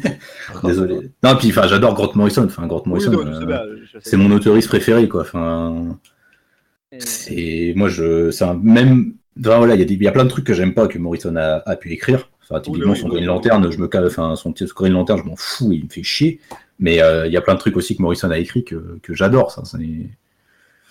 Voilà, c'est, c'est, c'est un scénariste extraordinaire. Pour moi, le plus important, c'est, c'est clairement le, le genre d'auteur qui, qui tente des trucs, quoi. Genre, oui, là, mais voilà. Au final, sans Green Lantern, je, je m'en fais chier aussi. Je me suis pas mal fait chier devant aussi. Mais d'un côté, c'est, c'est tellement... Euh, tout ce qu'il y a eu après Jeff Jones, c'est du, du souffle Jeff Jones, quoi. Tandis que lui, mmh. il arrive avec une approche qui, euh, qui n'existait pas, qui part dans un dans des délires, bon, parfois un, un peu naze, mais au moins, il part dans, dans une direction auquel on s'attend pas, quoi. Et c'est... Mmh. C'est ce que j'aimais. Moi, c'est pour ça que j'aime les comics de super-héros, quoi. C'est quand tu prends un personnage que tout le monde connaît et que tu pars dans des directions auxquelles on ne s'attendrait pas, avec des, avec des visions très, très particulières. Et c'est ce qui a fait les meilleurs runs, quoi. Genre, tu prends le, le run de Batman de Morrison, c'est ça. Genre, tu prends Batman, tout le monde connaît Batman, et tu fais le machin le plus chelou du monde avec, avec Batman. Enfin, je trouve le, le, le concept absolument génial, quoi.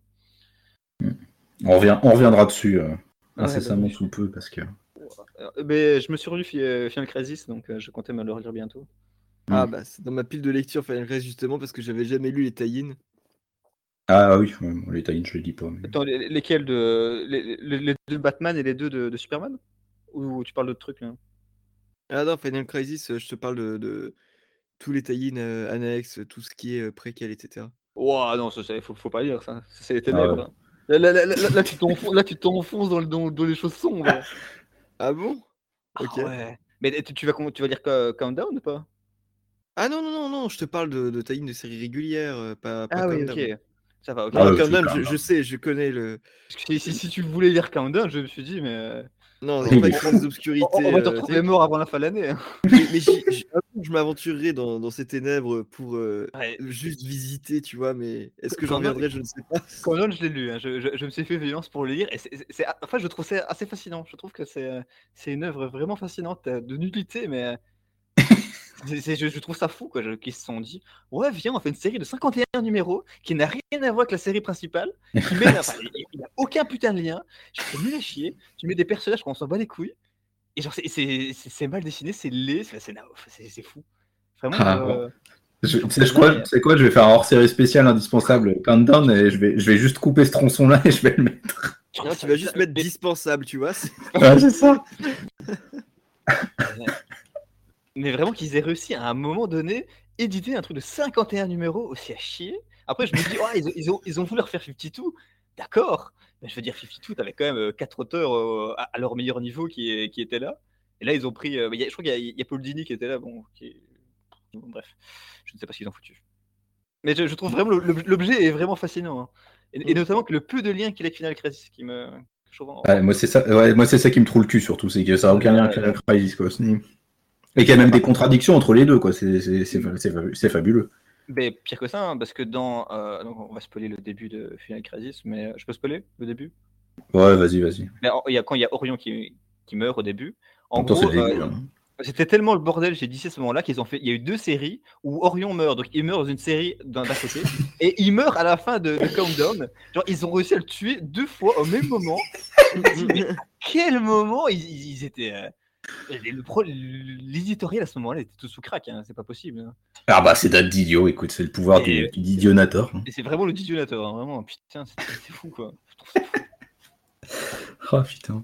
C'est bien parce qu'on a... on arrive quand même à parler de D C dans un, dans un podcast sur Marvel. On sent, on sent on les fanboys de D C Comics. Hein. Ouais, ça c'est sûr. C'est ça que tous les trois en plus, ok. Ouais. Euh, ouais. Ah là là. Bon, on va s'arrêter là, je pense. Après avoir parlé de, de D C ouais. pendant quinze minutes. Je pense, qu'on est, je pense qu'on est un peu trop parti, euh, parti en vrille. Voilà. Là. Bref. C'est euh, mais c'est ça qui est beau, c'est ça, c'est la magie du podcast aussi. C'est ça. C'est qu'on peut partir en vrille comme on veut. Bon, du coup, on va pas dire que c'est un, un indispensable, vous l'aurez compris, je pense. Euh, même si euh, Spicy, Spicy va, nous, va maudire la France sur je sais pas combien non, de générations. Ça, mais... va, ça va, ça va, ça va. Juste vous deux, juste vous deux en fait. Juste nous ah, deux, ça bon, va, ça va. Bon, ça va, si c'est que vous deux, c'est bon. On s'en fout. On va bien le vivre. Ça va. Ah là là. Bon, Spicy, tu, tu, qu'est-ce que tu as lu récemment, tiens? Parle-nous un peu de tes lectures. Alors, euh, donc là, je suis en pleine relecture de Sandman. Euh, ah. Parce que, en fait, en gros, j'avais prêté le tome deux à un copain. Euh, et il me, les a, donc, il me l'a rendu deux ans après. Donc, euh, j'étais très content de retrouver mon tome deux. Je me suis dit, ah, ben je vais tout relire. Donc là, je suis au tome quatre. Parce que j'étais vraiment content de retrouver mon machin. J'étais en fait à ma B D. Ah putain, je savais plus où je l'avais foutu. Mais, euh, je sais à qui je prête mes trucs, mais souvent, les gens sont très très lents pour lire mes machins. Et, euh, et moi, j'ai, j'ai envie de les secouer. Je dis, putain, mais lis ma B D, connard. Parce que j'ai, j'ai envie d'en parler. Et, voilà, euh, Spicy euh, vous envoie un message. Voilà, lisez, voilà, lisez ces B D, bande de cons. Donc, j'ai beaucoup de B D éparpillés. Je sais qu'il y a quoi, mais euh, je, je, les, les gens sont trop loin à mon goût. Et, euh, et j'ai été voir Dune au cinéma, donc la version de Villeneuve. Alors, je suis un grand défenseur de la version Lynch, et j'ai tellement adoré la version de Villeneuve que j'ai acheté le bouquin. Donc, euh, j'ai commencé à lire Dune, que je n'ai encore jamais lu. Ok. Voilà. Bah, bon courage. Ben oui, je, je suis euh, page vingt, hein, donc euh, je suis ouais. encore qu'au début. Mais pourquoi, pourquoi tu n'as ah. pas aimé, toi? euh, j'ai, En fait, j'ai beaucoup de mal avec le style de, d'écriture de Frank Herbert. De Frank Herbert, ok. Voilà, je, mais, je suis très, mais bon, je suis très euh, chiant avec les romans de manière générale, de toute façon. C'est, moi, tant qu'il y a, s'il n'y a pas d'image, euh, j'ai du mal. Hein, c'est, voilà. Quoi? Comment ça, pas d'image? Comment? Non, mais voilà, c'est, c'est, j'ai, j'ai beaucoup de mal avec le, le style narratif de, de Frank Herbert. Faudra peut-être que j'essaie de me relancer dedans, hein, peut-être que ça marcherait, mais euh, j'avais pas kiffé plus que ça. Ok. Voilà. Et à Watchful, t'es toujours en rattrapage de Wolverine ou... Ah non, non, je disais juste tout à l'heure que justement, ça serait très très cool de... de me refaire euh, les, les Wolverine de Silvestri, parce que c'est une période que j'aimais beaucoup, euh, écrite par Larry Hama, mm. et juste avant par Peter David, c'était très très sympa, tout ça, toute l'époque Serval. Mais non, j'ai lu pour la première fois Immortal Iron Fist, justement, de Fraction, donc ah. euh, ça m'a fait marrer que t'en, t'en parles tout à l'heure. Ils en parlent tout le temps, c'est que... pas, pas très surprenant. Oui, j'en parle, ouais, j'en, j'en parle tout le temps, donc... Euh... ok, d'accord. C'est, c'est un de mes comics préférés, donc... Bah, en fait, euh, Immortal Iron Fist, bah, j'avais adoré le... le... toute la partie, vraiment, les premiers arcs par Fraction. Et dès qu'il passe le flambeau à... Euh, Sin... Comment ça... Ah, Swarzinski. Ah oui, non, mais ça, il ne faut pas lire, ça. Ah ouais, non, là, mais c'est là, c'était, là, c'était, là, c'était vraiment de la merde, en fait. Donc, euh... ah, sans aller jusqu'à dire que c'était de la merde, c'est complètement déceptif, quoi. C'est... Ouais, t'as vaincu ouais, le truc, t'as niqué le truc. Hein. En fait, tu passes justement de quelque chose, justement, sur... Le, l'environnement, la mythologie d'Iron Fist, le, l'idée que justement tu as un Iron Fist des, des guerres passées, et cetera. Là, je te dis, waouh, ok, le mec qui renouvelle absolument tout, c'est trop bien. Et juste après, tu as, euh, je sais pas, le, l'autre scénariste qui est en mode euh, Mortal Kombat. Et ouais. je, je, je, putain, mais mec, t'as pas compris, t'as pas compris ce qui s'est passé avant. Mais après, il y a aussi le truc sympa quand même, la, la mini-série qui exploite justement tout ce, ce, ce, ce groupe autour d'Iron Fist qui se forme. Euh, pour en raconter les origines, et cetera. Ça arrive vraiment sur la fin et c'est dommage, mais sinon c'est, c'est vraiment super super sympa. C'est pas le meilleur truc de Fraction, mais ça, c'est, c'est une très bonne lecture. Tu vois, là je dirais quand même que c'est un indispensable sur Iron Fist. Ah bah oui, je sais pas. Faut dire qu'il n'y en a pas beaucoup. Faut dire qu'il n'y en a pas beaucoup, hein, donc ouais. Faut en profiter tant qu'il y en a. Ouais, c'est vrai. Hmm. Eh ben écoutez, euh, bah, je pense qu'on va se, on va se laisser, euh, se laisser ici parce qu'après on va encore dire des conneries. Et partir en digression, et ça, c'est hors de question. Euh, merci de nous avoir écoutés, j'espère que vous avez passé un, un agréable moment, c'était peut-être un peu confus, mais euh, forcément ouais, on parle de Morrison, donc ça peut être que bordélique. Hein. Je pense que c'est un, à, un, à un l'image peu... du récit, on va dire. Exactement. Voilà, c'est, c'est ça, c'est à l'image du récit. Il y a des problèmes de rythmique et de structure, mais au fond, il y a du cœur, et c'est ça le plus important. Cette conclusion tellement claquée, quoi. Putain, c'était tellement, c'était tellement beau, je vais, je vais achever là-dessus, parce que sinon, ça va être la merde après.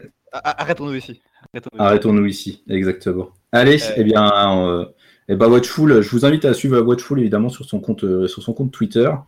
Euh, et puis, euh, c'est, comment, comment s'appelle ton site déjà, Watchful? J'oublie tout le temps. Euh, je fais mon petit truc qui s'appelle Comic Stuff, mais euh, voilà, c'est, Comic Stuff. C'est pas très à jour, hein, c'est vraiment euh, les petites lectures par-ci par-là, très irrégulier, mais mais c'est, c'est avec passion et, et c'est tout. C'est ça, c'est fait avec le cœur, ça c'est important. Et puis des fois aussi sur D C Planète de temps en temps. De temps en temps. C'est ça. Eh bien, écoutez, messieurs, euh, en tout cas, euh, passez, euh, passez une bonne journée. Et puis, euh, eh bien, on se dit euh, à très, très bientôt sur les comics point f r. À très bientôt. Salut. Ah.